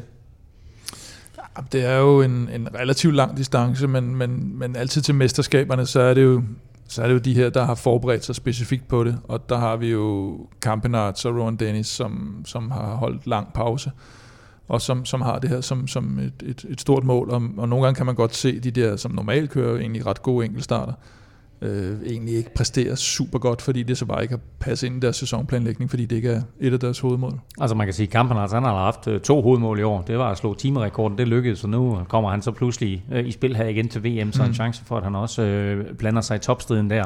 Og Rohan Dennis, ham har vi ikke hørt noget til, siden at han øh, sagde farvel og tak. i, Siden vi ikke hørte han noget sagde au revoir i, i, i Tour de France. Øh, flere ryttere har været ude og kritisere ruten og siger, at den er for farlig. Og så er det, jeg tænker, altså, hvor, hvor farlig kan en enkeltstartsrute være? Ja, det kan være Det så ret farligt faktisk. Jamen nu, hvis vi nu vi ser bort fra vejret, og vandpytter. Det tror jeg ikke, Eller du kan i England. Jamen, det, altså, øh, det, er, det er sving, og det er, øh, det er regn, regnvåde veje på, øh, på meget øh, tynde og, og, og, hvad kan man sige? Glattet ikke. Ja, altså, øh, og, og det handler om at sætte hele butikken, hvis man vil være med i front. Så øh, Men er det ikke netop det, der indgår i en enkelt start også? Det er fint nok at køre stærkt, men du skal også køre klogt jo, men det er så med et meget større teknisk præg på den her, end, øh, end det måske plejer at være. Øh, så altså, jeg håber, at de kommer hele tiden igennem, men nu har vi jo set, øh, hvordan det gik til U23 øh, VM. Der, der, der var nogle styrt, ikke? Så, øh, så ja, men jeg, jo, jeg tror, at øh, den, er, den er lidt farlig, men øh, ja, det, det, det må tiden jo vise. Altså, øh, Altså, øh, en ting er det her med vejret selvfølgelig. øh, Det kan man jo ikke gøre noget ved, men jeg tror faktisk ikke, det var derfor, at der var folk derude og kritisere den. De sagde, altså det har noget at gøre med, at, at den her rute øh, har nogle nedkørsler og nogle sving, der kommer meget pludseligt. Øh, og det er svært at håndtere farten i forhold til de sving. Ja, men det gør det heller ikke bedre, at det så regner på den rute. Øh, og på en enkeltstartscykel, der, øh, den, den drejer ikke så godt, og øh, bremserne er ikke så gode, fordi de skal være sådan nogle specielle aerodynamiske bremser. De, de fungerer faktisk øh, af helvedes til. Øh, og så er det rigtig svært at, at bremse dem ned, fordi at hjulene er så tunge, øh, og når de, øh, når de drejer rundt, og, og ja, det, det giver sig selv, at, at Der er, når hjulene er no, tunge, der er noget momentum indbygget i hjulene. Ja, netop. Altså, så øh, så det, bliver, det bliver ret svært at, at bremse. Og når man så også bremser på, på meget tynde øh, dæk, så, øh, så har de det med at blokere øh, lidt nemmere. Så, øh, så på den måde er det farligt. Hvis man kommer til at, at oversætte til en lille smule, så, så er det så ret svært at redde den igen. Som sagt, øh, to af de helt store britiske tempomaskiner er ikke med Geraint Thomas og Chris Froome, og øh, Tom Dumoulin, som også plejer at blande sig i, i medaljestriden, han er altså heller ikke med. Så øh, hvem har vi af favoritter? Øh, normalt så er det jo Kim, der, der deler stjerner ud, men øh, i, dag, i, i dagens anledning her, Stefan, enkelt start i rundetårn, så har du uddelt stjerner. Ja, det er fordi Kim han er ved at falde af på den. Øh, så må jeg jo samle, samle handsken op. Øh, Og jeg har rettet dem lidt til. Okay, du har hjulpet lidt. Ja, ej, men øh, på, på tre stjerner, der har vi Campenarts og... Øh, Og så vi, vi, vi har kun 3-2-1 stjerner, ikke sådan noget med 5-4. Kun 3-2. nej, nej, nej. Okay, 3-2-1 3-2-1. stjerner. Godt. er Tre kort og- stjerner. Kort og godt. Og nu tre stjerner. Øh, Victor Campenarts Ja, øh, og Rowan Dennis. ja. og Roglic. Øhm, det, det er de tre store favoritter. Specielt øh, de to første. Roglic er sådan lidt en joker, fordi at, øh, vi ved ikke helt, hvordan han, han er efter Vueltaen. Kim han, øh, han konspirerer lidt på, om øh, han måske har været på druk eller noget. Nej, men du ser bare typisk de der, der lige skal ud og, og fejre, og alt hvad der hører med til at presse og hjem til stor velkomst i hjemlandet og sådan noget, så kan det godt være lidt svært har, at holde været, fokus på. der har været Slivovic-fest i Slovenia. det var ikke mig. Men han har jo nærmest vundet alt i år, så han har jo fejret hele året. Øh, jeg tror, han kommer til at, at være der. Øh, det, det er i hvert fald en stærk podiekandidat der. Så skal vi have to stjerner. Der har vi øh, Remco Evenepoel. Og, øh, Europamesteren. Ja, jeg tror, at øh, han, han er også en joker. Vi, vi ved sgu ikke, at han, han imponerer bare hele tiden, så jeg tror, vi skal have ham med blandt, øh, blandt topfavoritterne også. Og hvad er han blevet 16? ja, men det er sådan noget lignende. Ja. Øh, første år senior jo, så, så det giver sig selv. Øhm, vi har også, øh, jeg har Jonathan Castroviejo øh, med på, på to stjerner, og det har jeg, fordi at øh, han, Og der siger du, jeg har. Så, hvad, det er fordi Kim du, er lidt uenig på. Jeg, nej, men jeg, jeg synes egentlig, den er, det er egentlig, det er egentlig fair. nok. Måske lidt højt, men øh, ja. han, han, plejer, han plejer godt at kunne... kunne Han plejer faktisk at være god øh, til mesterskaberne. Ja. så, øh, så han har gjort det før, og, og jeg tror, at øh, det plejer at være sådan, når man har gjort det godt et sted, så vil man gerne fortsætte med at gøre det godt der. Øh, så jeg gætter på, at han har sat et stort kryds og, og kommer klar, klar ind til det. Øh, så har Kasper Askren med på, også, på, på to, to også stjerner. på to stjerner. Ja, jeg, jeg tror bare, at ruten ligger godt til ham, og, og han, øh, han kan det hele i år, som vi har også set. Så, øh, så jeg vil gerne give ham øh, to stjerner, før, øh, før mange andre i hvert fald. Og så mangler vi bare lige en stjerne. Hvem har du der? Øh, Stefan Kyng, Selvfølgelig. og øh, Eduardo Affini, som jo har vundet øh, enkeltstarten i Tour of Britain. Øh, lidt overraskende, men øh, vi må tage ham med, fordi han er i form. Men jeg ved ikke, hvordan han, han gør det på, på lange enkeltstarter. Ej, Den var jo ikke så langt den i er- Tour of Britain, så, så det kan godt blive en, fejltagelse. Men nu er han med på, på Kims øh, forspørgsel. Så er der Filippo Ganna, også fra Italien, øh, som nok er deres bedste bud på, på noget, øh, lige efter min vurdering. Øh, han har også øh, imponeret rigtig meget øh, de seneste par år, specielt i år. Øh, og til sidst, så kan man ikke øh, lade være med at tage Yves Lampard med, som altså, han er også sådan lidt Askren-like, Mm. hvor at, øh, han lige pludselig så kan han bare det hele, og han har faktisk kørt nogle fantastiske enkeltstarter. Øh, i, i de seneste, hvad, to år måske. Øh, selvom mm. det umiddelbart ikke var det, øh, han var udset til at være. Så. Han var stærk. Ja. Ja, så beslutter han sig for på øh, diverse øh, klassikere også bare at køre enkeltstart, ikke? Stikker ja. han af fra, fra de andre. Det er måske det, han har øvet sig. Øh, Rohan Dennis er tilbage. Sidst vi så ham, der så vi ham ikke. Øh, for der trak han sig øh, ud af turen dagen før enkeltstarten i mm. øvrigt. Mm. Øh, meget, meget mærkeligt. Hvorfor øh, er vist endnu lidt uklart, men det var angiveligt noget med cyklen eller julen eller noget. Øh, og hvad kører han så på onsdag, Stefan? Jamen, jeg læste faktisk en, øh, en lang... Øh, han har lavet et interview siden da, og øh, der, der går han bare ud og siger, at han synes, det blev blæst lidt op, og øh, hans holdkammerater var egentlig okay med det, og sådan noget, men kommer aldrig rigtig ind på sådan, hvad, hvorfor. Altså, så jeg tror, det har noget at gøre med, at øh, hvis han fortæller, at øh, det er på grund af den øh, skide beregn Merida, eller den Merida-cykel, så, øh, så, så bliver han fyret. så jeg tror, han øh, gør klogt i ikke at fortælle helt, hvorfor. Øh, men han kører så øh, VM på, øh, på en, øh, hvad hedder det, unmarked, en, en neutral cykel. Neutral cykel. Øh, gør han det? Ja. Wow. Og, øh, og, og australske materiale, kan man sige. Så, så, og det siger han også, det er på, på anbefaling af det australske hold, øh, og sådan, det, det vil det være bedst for, for hans, ham. Og for hans Men nu skal spørge, altså normalt, når man kører øh, sådan en enkelt start her, mm. så kører man i sit lands trøje, men man kører på den cykel for det hold, man kører på. Ja. Så her får han altså en, øh, en, en landsholdscykel at køre på. Wow.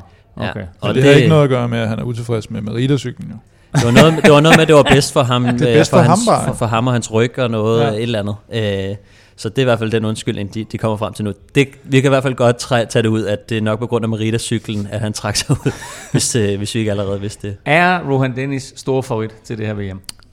Helt klart. Altså, jeg, ja. jeg kan ikke se det anderledes. Han har, han har haft en god pause, og jeg tror, at, øh, at øh, vi så jo, hvor godt kørende han var inden turen. Øh, det var i Schweiz rundt, ikke? Øh, ja, altså en god pause. Jeg tror, han kommer tilbage for, for at vise, at, øh, han stadig er, er champion. Øh, den, den ligger rigtig godt til ham, og øh, han er klar.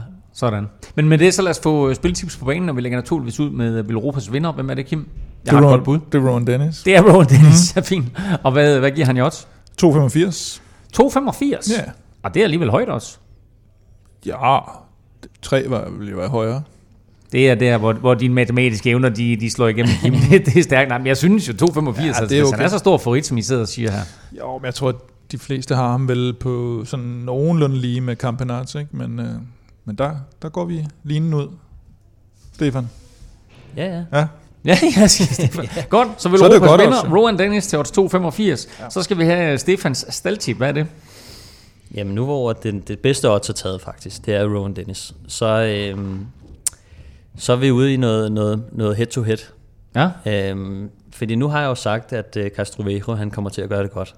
Og øh, så måtte jeg lige se på, øh, hvilken matchup han har. Og øh, han, er, han er jo sat op mod Nelson Oliveira. Og øh, det, det burde være en, en, en ret lige matchup.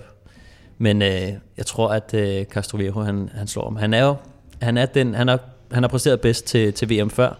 Og øh, Oliveira han har kørt både turen og Vueltaen. Øh, så det, det, det bliver rigtig svært at, at bevare noget, noget ordentlig form. Øh, så Castroviejo er, er frisk, og Oliveira er slidt. Det, det, det burde i hvert fald være sådan. Øh, så den, den, derfor tipper jeg den lidt over til, til Castroviejo. Og det gør jeg også lidt, fordi at oddset det er 2,30 på Castroviejo, som jeg synes er lidt for højt. Sådan. Jamen, uh, Stefans staldtip er, at uh, Castroviejo han altså slår Oliveira til odds 2,30, og så mangler vi kun Plesners podie. Ja. Hvad har du der? Noget med odds 3? Nej, nu der fedt spiller jeg faktisk lidt. Uh, Campenarts på podiet. Okay, Victor Campenarts på ja, podiet, ja. Det er lidt fedt. Så det, det, er det. det er til dem, der spiller safe og får rigtig mange penge. Uh, 1,65. Sådan. Og Jamen, så, det er for dem, der, jo, så er der dem, der spiller med følelserne ja. og, og klaphatten. Der har vi uh, Askren til odds 3 i Nej, lå, der var din odds 3 jo. Ja, ja. ja. Så kamp, og, hvad siger du, Askren i, på podiet? På podiet. Og det, jeg er det ikke et lavt odds? Øh, jeg tror faktisk, han har en, øh, hvad kalder vi det? Outside chance. Ja. Det, det synes jeg faktisk. Jeg, jeg tror, han ligger der en 3-6 placering. Ja. Yeah. Det tror jeg er meget realistisk i det felt der, om, øh, med den måde, han har kørt på i den her sæson. Jeg tror også, der kan komme nogle overraskelser, og det, det kan jo sagtens være Askren, øh, fordi at det, er en, det er en svær rute, og øh, det, det, det kommer til at, at, at give nogle udslag, hister her, og ja, måske også nogle styrt, og der, der er Askren måske også øh, vist lidt, lidt svingende en gang imellem. I så længe til, der ikke er heldanlæg, så er han safe. Ja, ja, netop. Men øh, det var de tre bud, og så lidt for egen regning, så kommer jeg lige med et uh, head-to-head vedmål her også, som øh, hedder, at øh, apropos dine stjerner og vores lille snak om Yves Lampard, så tror jeg faktisk, at han slår øh, der Panzerwagen, øh, mm. Tony Martin. Øh, så selvom Tony Martin måske på, på papiret burde være favorit, så tror jeg faktisk, at Yves Lampard han napper ham, og det er der altså odds 1,85 for. Så det var den måde, at vores spiltips her på Europa ser ud for onsdagens enkeltstart. Men Yorkshire er ikke det eneste sted, hvor der i de dage køres enkeltstart. I dag, tirsdag, køres der nemlig et meget interessant løb inde i selveste Rundetårn. Det sker i forbindelse med udgivelsen af bogen Lede hunde og kolde kameler, og blandt de deltagende er blandt andre Rolf Sørensen, Brian Holm, Jesper Skiby og Jakob Pil, der alle bliver sendt afsted i en ensom kamp mod uret. Løbets helt store taktiske spørgsmål er, hvilken linje de forskellige rytter vælger. Der er nemlig stor forskel på, om man vælger at køre inderst eller yderst op af Rundetårns 7,5 runder. Yderst er klart længst. Der er 281 meter, men den stiger så kun 10%, mens inderbanen, inderbanen kun er 93 meter. Sådan cirka. Til gengæld som er vanvittige øh, stigningsprocenter på omkring de 30. Den hed til bedste tid, blev sat i 1971 af Ole Ritter. Han kom ind på 55 sekunder. Og spørgsmålet er nu, hvem eller om nogen kan stikke den her tid. Og øh, i studiet, i Rundetårn, der har vi nu fået besøg af ingen ringer end Rolf Sørensen. Rolf, først og fremmest, hvordan var det at køre op af Rundetårn? Jamen, det var faktisk en vild oplevelse. Altså, først var der helt vanvittigt publikum i sig selv, var det ret imponerende. Øh, men man vidste jo ikke, hvad man gik ind til. Ja, og vi er jo ikke i den form, som vi var engang. Så vi var da ret spændt på at se, hvad øh, Ole Ritter, hvor stærkt havde de kørt og så videre. Ikke? Øhm, og så er der faktisk en hel del, der slår ham. Altså, det, kan man sige. Jeg ved ikke, om det siger så meget om, om, om deres arrangement eller vores arrangement, men, men, men det, var, det var sjovt at køre, vil jeg sige. Og, og man vidste ikke, hvor, hvor hårdt det ville blive i virkeligheden, og det nåede, du nåede nærmest ikke at syre til. Så det var mere en teknisk disciplin, vil jeg sige, end det var, end det var en fysisk disciplin. Øh, Ole Ritter kørte 55. Ja. Du kørte 57-80 i ja. dag, og kommer ja. ikke på podiet. Hvor stor ja. en skuffelse er det? Nej, ingen skuffelse. Men det var vigtigt ikke at blive sidst, vil jeg så sige. Og øh, af respekt for Ulrich, så tænker jeg, så må jeg heller lige passe lidt på. Ikke? det er jo ham, der er det good old man, ikke? Ja, præcis. Så øh, du, øh, du, du kørte den helt taktisk der. Øh, I har udgivet en bog. I er en stribe gamle KF'er, må jeg tillade at kalde jer det? Ja, tak. Øh, ja, tak. I er en stribe gamle KF'er, der har været med til at lave den her bog, øh, som hedder Lede hunde og kolde kameler. Og det er øh, nummer to, kan man godt tillade sig at kalde mm. den, i, i en serie. Øh, ja. Øh, den første hed, øh, hed den hvide sokker og sort kaffe, eller sort ja. kaffe og hvide sokker. Ja, præcis. Øh, Hvordan, hvordan er det at få lov til at ligesom beskrive sine memoirs øh, i, i bøger som det her? Altså, det er jo, det er jo, en, det er jo sådan en længerevarig proces, vil jeg sige. Øh, og det, det, det, der blev kastet alt muligt op i luften, og hvis nogen, der tror, vi, vi overdriver i den bog, så vil jeg sige... Så er de fuldstændig ret. Så er de ikke ret, fordi 70 procent er skåret fra, vil jeg sige. Så, så det er meget værd i virkeligheden. Nej, men det, det er jo sådan en get-together ting, øh, og det er ikke sådan, at vi sidder alle sammen samlet og, og skal fortælle anekdoter, så vil det slet ikke kunne lade sig gøre. Så vil det blive et bind på, jeg ved ikke hvor mange. Øh, så, så det er jo en, en hyggelig ting, vi har sammen, og, og interviewsene kommer op på kryds og tværs, så vi har jo ikke engang, altså der er jo ikke nogen af os, der har læst geografi, der er ikke nogen, altså, så jeg glæder mig faktisk til at læse, hvad fanden der står i den bog, ikke? Det er virkelig det, der, der bliver det mest spændende. Men er det sådan noget med, når I så kommer sammen, så er der en, der siger, kan du huske det der? Nå ja, og så er der et eller andet, der dæmmer, og man husker, og så kommer... Det er jo sådan, ideen er opstået. Det er jo Per Bagsager, som har siddet og, og hørt alle vores historier, og, og, og faktisk øh, er det så lige pludselig blevet en idé til at, at lave det, og så er det blevet en, en, en måde, at vi ligesom har det her Dansk Professionelle Cykelforbund på, øh, for de gamle drenge, og, og en måde, vi ses på øh, i ny og næ, og, og så skraver vi lidt penge ind, og mest af alt vil jeg sige, at det er faktisk en måde, at vi... Øh, Øh, vi laver alle mulige forskellige ting alle sammen. Men vi, vi er ligesom lagt ind til, at vi skal komme til hinandens arrangementer. Man kan jo ikke komme til alt, hvad der bliver spurgt om, men Lars Mikkelsen holdt et gadeløb, jamen så kom vi fem af os og kørte. Øh, så når man bliver spurgt ind, så er man lidt, lidt forpligtet. Man kan ikke komme til det hele, men, men du blev, du blev, du blev 60, der kom de også. jeg håber, de kommer.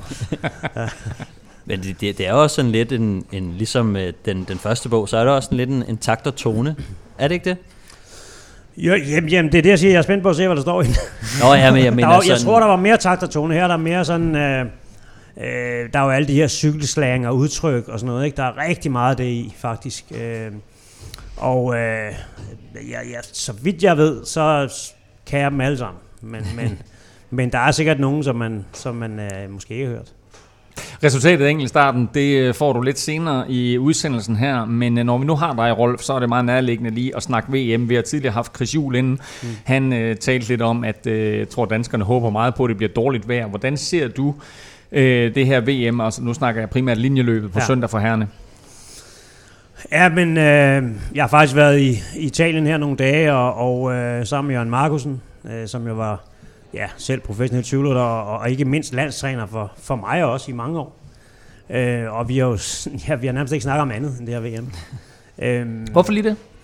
Jamen, fordi det er jo noget, der ligger meget på vores hjerte, og, og med de rytter, vi har i dag, øh, er det et stærkt hold.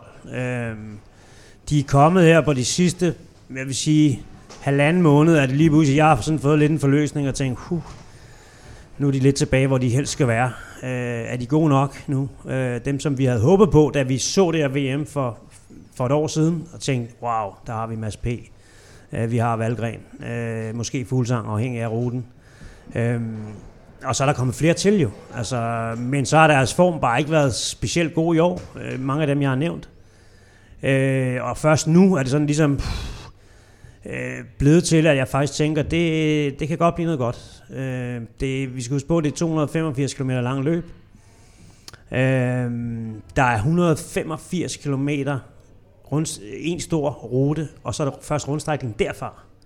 Og det er vildt svært at vurdere, øh, fordi Agogeren har ikke set det. Man kan kun se de der højdemeter og vurdere lidt. Øh, så det er meget svært at lave en sådan taktisk øh, drejebog, synes jeg. Øh, fordi når du kører på ruten, jamen, så kan man lynhurtigt begynde at fornemme, hvordan kan løbet kørt, og så er der sådan nogle gængse steder, hvor man måske to, så i omgang for mål, der ved man, der bliver kørt hårdere, og sådan, noget, sådan nogle ting. Øh, så jeg tror, vi skal, altså de danske drenge skal, skal være toneangivende, og de skal være på forkant med tingene. Det, det må være opskriften, og så har vi øh, synes jeg, to mand, som skal køre den absolute finale, og det er Fuglsang, altså helt hen med, med de aller, aller, aller sidste 25 km. Øhm, og måske Valgren lidt, lidt i den båd der. Vi har talt lidt omkring en, en fyr som Askren og, og vejret. Altså hvis vejret bliver noget værre noget. Øh, at ja, det men altså de sidste prognoser er jo, at det ikke skulle blive vanvittigt dårligt på søndag.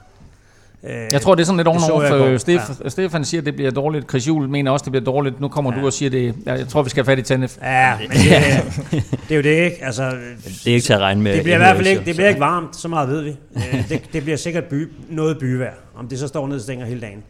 Øh, men, men det er ikke nogen ulempe. Absolut ikke, for de kan alle sammen køre i det vejr. Også Fuglsang, han er også god til det. Så på den konto er, er det fint nok. Men det, jeg synes, det er svært løb at, at lægge en taktik på, men der er ingen tvivl om, at, at altså Askren øh, er jo en af dem, som vi skal bruge øh, ikke 200 km for mål. Vi skal nok have ham helst hen i de sidste 100 km, vil jeg sige. Og det Men kommer, tror du, der kommer til at ske noget, inden de rammer den her rundstrækning? Ja, altså, det gør der. Det gør der. Men er, er der det, er nogen, der skal køre aggressivt. Er det ikke også øh, sådan nogen som, som Askren og måske Mads Peter skal ud og lægge pres på lidt tidligere, i stedet for at, at man typisk har, har centreret det lidt om, om en rytter? Jeg, jeg mener også, når, når, når Fuglsang måske ikke har afslutterevnerne mod altså en Sagan van der Pol, øh, om de måske skal ud og prøve at køre lidt mere aggressivt. Helt sikkert. Og de har kvaliteten. Helt ja. sikkert. Øh, og, og det bliver på fornemmelse. Selvfølgelig ved Anders Lund en hel masse mere. De har sikkert kørt Forsman, de har kørt ruten. Jeg ved ikke, om de er kommet over endnu, men de nok, de skal, så skal de køre den i morgen måske. Eller i overmorgen. Ja, de tager det over i morgen, sagde Chris, ja, så de skal køre de der 185 kilometer som ikke er rundstrækning. Rundstrækning kommer de til at køre flere gange de næste dage, men den del er meget, meget, meget vigtig øh, at se. Øh, og så er det spørgsmål, hvad de, øh, altså hvad de andre hold også vil. Ikke? Mm. Fordi der kan godt i det her løb, hvis der kører lige pludselig 14 mand, og, og den rigtige konstellation af de forskellige nationer er der, så er det så noget for, jeg vil sige næsten for en gang skyld, så kan det fandme næsten køre hjem. Mm. Altså derude, det kommer selvfølgelig an på, hvem der er med. Hollænderne har sandsynligvis kun én, de kører for. Ja. Franskmændene sandsynligvis også kun en, de fører. Der er måske et frikort til, til en anden. Øh, så det er, det er i hvert fald 14 mand, de har til rådighed, øh, som skal lukke løbet. Ja. Øh, og, og det spørger om det er nok. Hvis de lige pludselig sender et par stykker med hver også for lige at dække nogle ting ind, så er det sådan en udbrud, der kan komme meget, meget, meget langt. Men det er ikke sagt, at løbet ikke kan genåbnes igen, for, for det, det bliver det. Øh, og alle de 14 er jo ikke øh, måske verdensmester, vel? Altså, så, så det kan være, at der er seks af dem, der er rigtig stærke. Ikke? Jeg tænker faktisk på, øh, der er en ting, der er med, med VM. Øh, i, i, I forberedelsen op til, der er jo sådan lidt, øh, sådan lidt øh, en vane for, at man tager ud og kører en, en rigtig lang tur mm. øh, lige op til. For er det også noget, du, har, øh, du måske har været med til at starte? Ja, det, jeg, det er, jeg tror, altså, der bliver jo snakket meget om den her taktika sådan, som der er nogen, der kalder den, ikke? På italiensk er det altså den Sørensen-taktikken. Men den kommer virkelig oprindeligt fra, det er der bare ikke ret mange, der ved. Det er Jørgen Markusen, der opfandt den. Og hvordan er det? Det har du aldrig fortalt mig, det der, Rolf. Jo, det er, det er nok. Men er det, det er noget med, at øh, man tre-fire dage før kører man en rigtig, ja, rigtig lang ting. Typisk, det kommer selvfølgelig an på, hvad dit løbsprogram har været og sådan noget. Ja. Ikke? Øh, men, men har du ikke kørt løb de sidste 14 dage, så, så sådan en 4-5 dage før. Øh, typisk 4. Dengang jeg kørte med Jørgen Max, jamen der har vi kørt ture, hvor de har efterlyst os med politiet. Fordi der har vi været væk 10,5 time. Altså, er det med i bogen? fuldstændig vanvittigt, altså program, han lavede der. Det er blevet trods alt noget kortere, men, men der er mange, der gerne vil gøre det. Jeg har også set, at Van der Poel for eksempel har kørt øh, nogle af de her løb på det sidste, og så har han kørt 50 eller 100 km bagefter. Det er sådan noget, det er sådan noget oven i hovedet, mere end det er den fysiske del af det, øh, fordi det er sgu ikke sikkert, det er godt at køre 320 km. Og man, men det er, vel også, det er vel også et signal at sende til de andre, du ved, når man lige smider sine data op, du ved, så ah, du ved, jamen, det var ikke Præcis. nok for mig lige at køre det der 250, nu kørte det der. Lad os lige holde fast i, i Van der Pol, fordi det er klart, han er den store favorit. Rolf, hvordan slår man ham? Hvad skal man ja. gøre rent taktisk for at, at eliminere ham? Jamen, jeg synes simpelthen, der er sådan nogle store spørgsmål med de her unge øh, supertalenter. Øh, Van der Poel, øh, Evenepoel, øh, Pogacar, øh, og hvem er den sidste, der er en til? Fanart, som ikke er med. Ja, han er så ikke med. Men, men altså, de drenge der, øh, kan, kan, kan de stå den distance der? Altså, han gjorde det jo i Amstel, kan man sige. Øh, han kom dog ikke med, da La Philippe og Fuglsang kørte. Øh, det er jeg vildt spændt på at se. Hvordan bliver, altså, Van der Poel skal jo kun vente. Kan han vente? Kan, kan, kan, kan han virkelig holde hovedet så koldt, som der skal til i de der finaler der? Belgierne har jo et vanvittigt stærkt hold, og de ved godt, hvordan de skal prøve at slå ham, ikke? Med, med Van Avermaet og øh, jeg tror, sådan en som, som øh, Gilbert også. Gilbert, jeg tror sådan en som uh, Gilbert, han skal nok få Evan og Poul til at blive hans hjælperytter. På en eller anden... jo, bare vent og se. Så han kommer også til at åbne løbet. Han skal hjem og spurte med, med uh, åbne løb, så siger jeg måske de sidste 80 km. Øhm, så Evenepoel, han kunne godt blive lukket til, at, til et tidligt angreb, som måske kan komme ja, de andre til gode. Det tror jeg, det tror jeg. Jeg tror, at belgierne kommer til at køre aggressivt, når de rammer de sidste 100 km. Indtil da, jo, med nogle andre øh, forholdet, men de der fire, de har jo en fire mand, der, der sådan er med i favoritterne. Ikke? Så, hvem, er, hvem er din favorit? Vi har jo, hvem er det vi har? Du har Sagan. Jamen, jeg synes simpelthen, de er så svære at, at vurdere, fordi jeg synes, det er et af de stærkeste felter, der har været i mange år. Øh, men øh, de er lidt svære at vurdere. Jeg synes, Sagan er mega svær at vurdere. Mm. Fordi hvor er han henne? Har han det, der skal til øh, på, på distancen? Det har trods alt været et år, der har været svært for ham, selvom man var tilbage i turen og kørt sådan på, på stort set det niveau, som han er bedst. Øh, Øh, jeg synes, at Filippe er svært at vurdere, hvor han hen. Altså, de der superfavoritter, de er fandme svære at, at, de er, de har også været lidt i dvale. Ja, lige præcis. Faktisk. Lige præcis. Altså, hvis jeg vidste, at han var så stærk, som han var i foråret, eller Philippe, så ville jeg vælge ham. Så ville jeg vælge ham. Altså, ud fra den præmis. Men, men det er jo sådan en løb, at, at at sætte en favorit, det synes jeg, jeg synes faktisk, det er virkelig, virkelig svært. Øh, det må jeg sige. Og så lad os spørge dig til øh, de danske forhåbninger og mm. forventninger og ambitioner. Hvad skal vi sætte næsen op efter? Jeg synes, at udgangspunktet er, at man skal, man skal se, om man kan køre efter at blive verdensmester. Altså, det, det er der ingen tvivl om. Øh, og så øh, vil jeg sige, kan man komme hjem med en medalje, er det, er det et, et, fantastisk, om det bliver en anden eller en tredje plads, men, men det må være det, det kriterie, man skal have oven i hovedet. Øh, så behøver man ikke at blive skuffet, fordi man bliver nummer 5 og nummer 9, hvis man er med til at prøve at, at køre om sejren. Øh, og, og, og det må være udgangspunktet for, for det hold. Altså, øh, Øh, de har jo svært alle sammen ved at, at komme hjem øh, og vinde en spurt. Altså fordi dem, som sidder tilbage, hvis en Mads P. og en Mørkøv sidder tilbage med, hvis det ender med at blive 30 mand, det tror jeg personligt ikke på, det gør. Jeg tror, de kommer 1 og 2 og 3 og 5 til slut. Men hvis det viser sig, at ruten faktisk ikke er så hård, som, som man vurderer, vejret ikke er så hårdt, som det, vi, vi tænker, det kan blive, øh, og der kommer 30 mand hjem, der har der været meget snak om, det skulle være Mads P. eller Mørkøv, hvis de sidder der begge to. Øh, og personligt vil jeg nok vælge øh, Mørkøv så. Altså, men det bliver, en, det bliver en sekundær placering, for de kan ikke, øh, alt er respekt for dem, slå dem, der så sidder der, for så sidder de der. Mm. Sagan, øh, Trentinen. Trentin, øh, Van der Poel, altså så sidder de der der også, ikke? Øh, så, så de skal, altså, de skal skulle satse. Hvis, hvis de tør at gå ind med den der krigeriske indstilling og, og sige, vi satser på at åbne et løb, som bliver ukontrollerbart, så har vi chancer. Og, og så i min verden, så, så skal man kun gemme, gemme Valgren og, og øh, Fuglsang til de sidste 50 km. Det er der, når han er bedst, Valgren. Det er der, han kan gøre sin forskel. Og det er helt hen i den absolute finale, hvor der skal sidde seks mand, og han sidder med. Eller det er fuldsang igen. Ikke? Og han ved godt, at han skal tage en, en kæmpe sats for, for at vinde. Ikke? Øh, jeg tror meget på, jeg tror, at bliver øh, ham, der laver vores største resultat til der VM. Hvis jeg skulle vælge en, ville jeg vælge ham med outsider øh, i, i en valgren, hvis vi snakker vores trup, og dem, der laver det største resultat. Kæmpe joker Askren, men, men øh, jeg tror ikke på, øh, helt ærligt, at der er nogen af de andre, der kan gå på podiet. Og med det får vi så en podieplacering. Kan vi, kan vi, øh, kan vi få en medalje? Jamen, det synes jeg da, vi, vi kan. Altså, men, men der, der er alt det der held og ting og sager, der skal... Man siger, der er ikke noget held i cykling, men altså, du skal være heldig i de afgørende faser. Du skal være pissegod først, og så er det heldig i de afgørende faser, at du sidder med Van Avermaet, og du sidder med Van der Poel, og nogle af de der hurtige folk, og, og så er Fuglsanger med, ikke? og så er de lige pludselig slipper ham, eller det samme med en valgren. Ikke? Altså, de sidder og kigger på hinanden.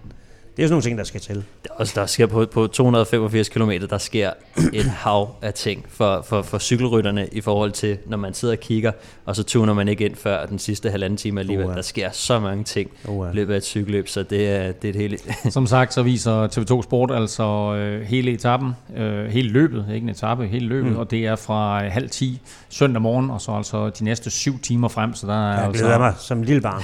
masser, masser af cykling øh, i fjernsyn der. Rolf, øh, tusind tak, fordi du var med her. Øh, tillykke med din top 10 placering i dag. Ja. I, i enkeltstarten. Hvor mange var vi? 12? Ja, ja 11 tror jeg. Ej, jeg tror, du blev nummer 7 faktisk sammenlagt. Så øh, tillykke med det. Og også øh, tillykke med udgivelsen af jeres nye bog, der altså hedder Lede hunde og kolde kameler, og som øh, kan købes i øh, alle boghandler fra nu af. Så skal vi have afslutningen, og forhåbentlig det rigtige svar på quizzen. Øh, Peter Meiner sad jo her tidligere og blandede sig lidt, øh, og gav måske, måske ikke et hint til, hvad der er det rigtige svar. Quizspørgsmålet i den her uge, det er, hvor mange medaljer har Danmark fået i de professionelle landevejsløb igennem tiderne.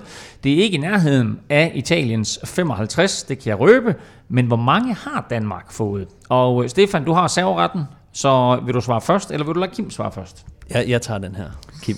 Jeg tager du, den i dag. Du tager den her. Ja, tak. Øhm, fem. 5. Ja, tak. Det er et godt svar. Det er kun her elite, ikke? Vi Det er kun her i livet. Ja, ja, ja, ja. Godt. Ja, ja. Kim, Kim? Øh, jeg siger 4. du siger 4. Godt. Jamen, øh, inden jeg giver det rigtige svar, så lad os prøve at få nogle navne på banen. Ja. Hvem har øh, stået for de medaljer? Jørgen Markusen. Jørgen Markusen er korrekt. Kan du også tallet? Eller årstallet? Øh, 1978 Nürnbergring. det er fuldstændig rigtigt. Hvorfor er du overrasket over det? Det er jeg ikke overrasket over. det ved man jo. Selvfølgelig kan du det. Ja, det er klart. Han vinder på Nürburgring. Nej, det gør han ikke. Han bliver træer. Du har ret, men det var korrekt svar. Han betaler, det bliver det der bronze på Nürburgring i 78. Kim, du et monster. Øh, så kommer du på banen, Stefan. Matti? Jeg kan kun huske Matti for helvede. Men han har også nogle er stykker. på 5, så. Ja, men Matti, Matti, Matti er korrekt. Matti har, øh, øh, og Matti har vundet. Han er tre, ikke? Han er tre, ja. Ja. 3. Godt, ja. Er han ikke... Øh... Han er 2. Han er tre og to.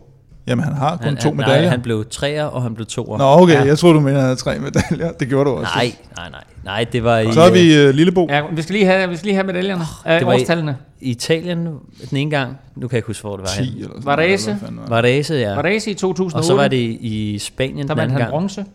Spanien? Hvor var det henne? I øh, 2010 i øh, noget, der hedder øh, Geelong i øh, Australien. Var det i Australien? Der, Efter øh, Hushout. Der vandt Og så blev han fire i, i, Jamen, det er ikke medalje. i, i Spanien. Nej, det var det ikke. I Fuen, Fuen, Men nu har jeg siddet og rystet ud med, Godt. med to så, medaljer. Øh, det er korrekt. Så, Bo, Bo Hamburger. og Bo Hamburger er 1997. fuldstændig korrekt. Og hvor er det hen? Ja, hvor fanden var det hen? Det var også sådan noget, det var noget i Lugano. Nej, noget i Italien. Du er virkelig skarp, Kim. Det jeg Var det. Lugano? Nej, det var i Hvad- San, så- Det var skarpt. San Sebastian. Nå, ja, ja, ja. San Sebastian. Og hvad, hvilken øh, type medalje fik han? Han fik sølv Han fik sølv. efter Bouchard. Præcis. Det er, det er rigtig Laurent Bouchard. Det er helt vildt det her, Med Stefan. Nå, godt. Jamen det var, Det var fire. det var de fire medaljer. Og øh, dermed så går pointet Hvor, til... skal han ikke Stefan. sige den femte medalje? Det, du Han må må gerne komme med en femte medalje. Har du en femte må medalje? sige, der jeg tror, Ja. der er en femte medalje. Ja, Stefan. Øh, Leif Mortensen. Ja, hvornår? Ja. Ja, det var før fanden fik sko på. Godt. Det korrekte svar, det er Fem. fem medaljer. Og den sidste er Leif Mortensen i 1970. Det sagde han jo også, Peter. det sagde Peter Meiner. Det var jeg ikke sikker på, dermed, så er der faktisk et point til Stefan. Ej, det er ufortjent. det, ej, jeg, er Sådan er det. jeg er så Utrolig ufortjent. jeg er hørte så det imponeret over jeres cykelviden her. Det der, det er simpelthen fabelagtigt. Godt gået, begge to. Det var meget, meget skarpt, det her. En af de skarpeste quizzer, vi overhovedet har haft her i Velropa podcast. Og reducering af Stefan til 25-22. Det var dejligt. Det var skønt. Det er det næste, vi skal til ikke, fordi det er et afslutningen på vores podcast, men også, Kim, afslutningen på, hvad man vel sagtens kan kalde en æra. Velropa Café lukker. Og det er jo nu her. Det er snart. Ja, det er nærmest uh, her i weekenden. Vi kører noget klubmesterskab på søndag. Afsluttende. Tredje år. Skytten. Ham kender du? Skytten, ja. Og Paul Kornerup, som du ikke kender. Som tidligere Men havde... uh, Morten, Morten Skødt, der har været her som, Skødt var som, første, som, som afløser også i øh, Velropa den- podcast. Han var den første klubmester. Ja, det var en utrolig vandrepokal, vi har. Og så Paul Kornerup blev to år, og nu kommer der så tredje nej, mesterskab. Ja, ja, han vandt anden gang. Og nu kommer der et tredje øh, mesterskab. Og, øh, Fortsætter du med at holde øh, klubmesterskaber ja, det ved vi ikke. Det være, at vi bare skal fortsætte med at holde klubmesterskab. Så kan vi tre jo køre det en dag. I. Rundetårn, faktisk, synes jeg, det skal Ja, være. så får vi podium. det synes, jeg, det synes jeg er en god idé. Øh, skal vi have resultatet af, på, af rundtårns, øh, skal vi vel også have på et tidspunkt? Ja, det skal vi da. Øh, og øh, det endelige resultat af Rundetårns øh, løbet, det blev jo, at øh, Thomas Bay, den navnkundige kommentator for Eurosport, han vandt. Der var kun to ryttere, der kørte under 50 sekunder. Den ene, det var Thomas Bay, og den anden, øh, det var Jakob Pil. Øh, Thomas Bay, han kørte på øh, 49-78, og... Øh, Jakob Pil, han kørte på 49-88, og de blev altså 1 og 2, og de var de to eneste, som sagt, under 50 sekunder. Og så tredje mand øh, på, på tredjepladsen, det var Lars Mikkelsen, han kørte lige over 51 Men havde Jesper sekunder. Vore ikke sagt, at han ville køre på 39 sekunder? Nå, men Jesper Vore, han, rigtig stod. Jesper Vore, han stod dernede i street clothes, så øh, han, var, han, han, han var mere øh, walk the walk, end, eller han var mere talk the talk, end, end walk the walk. Mm-hmm. Så øh, det var altså resultatet af øh, enkeltstarten i Rundetårn. Husk, at du kan følge os på Twitter. Det sker på Snablag Velropa. Der finder du også Kim Plesner. Og Stefan finder du på Twitter på Snablag Stefan Djurhus med to uger i enden. Undertegnet finder du alle steder på Twitter, Insta og Face på Snablag NFL Ming. Tak for nu. Tak fordi du lyttede med. Øh, tak til vores partner Shimano og Otse for Danske Spil. Let's go lads.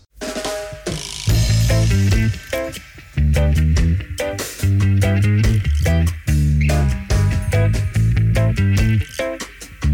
you.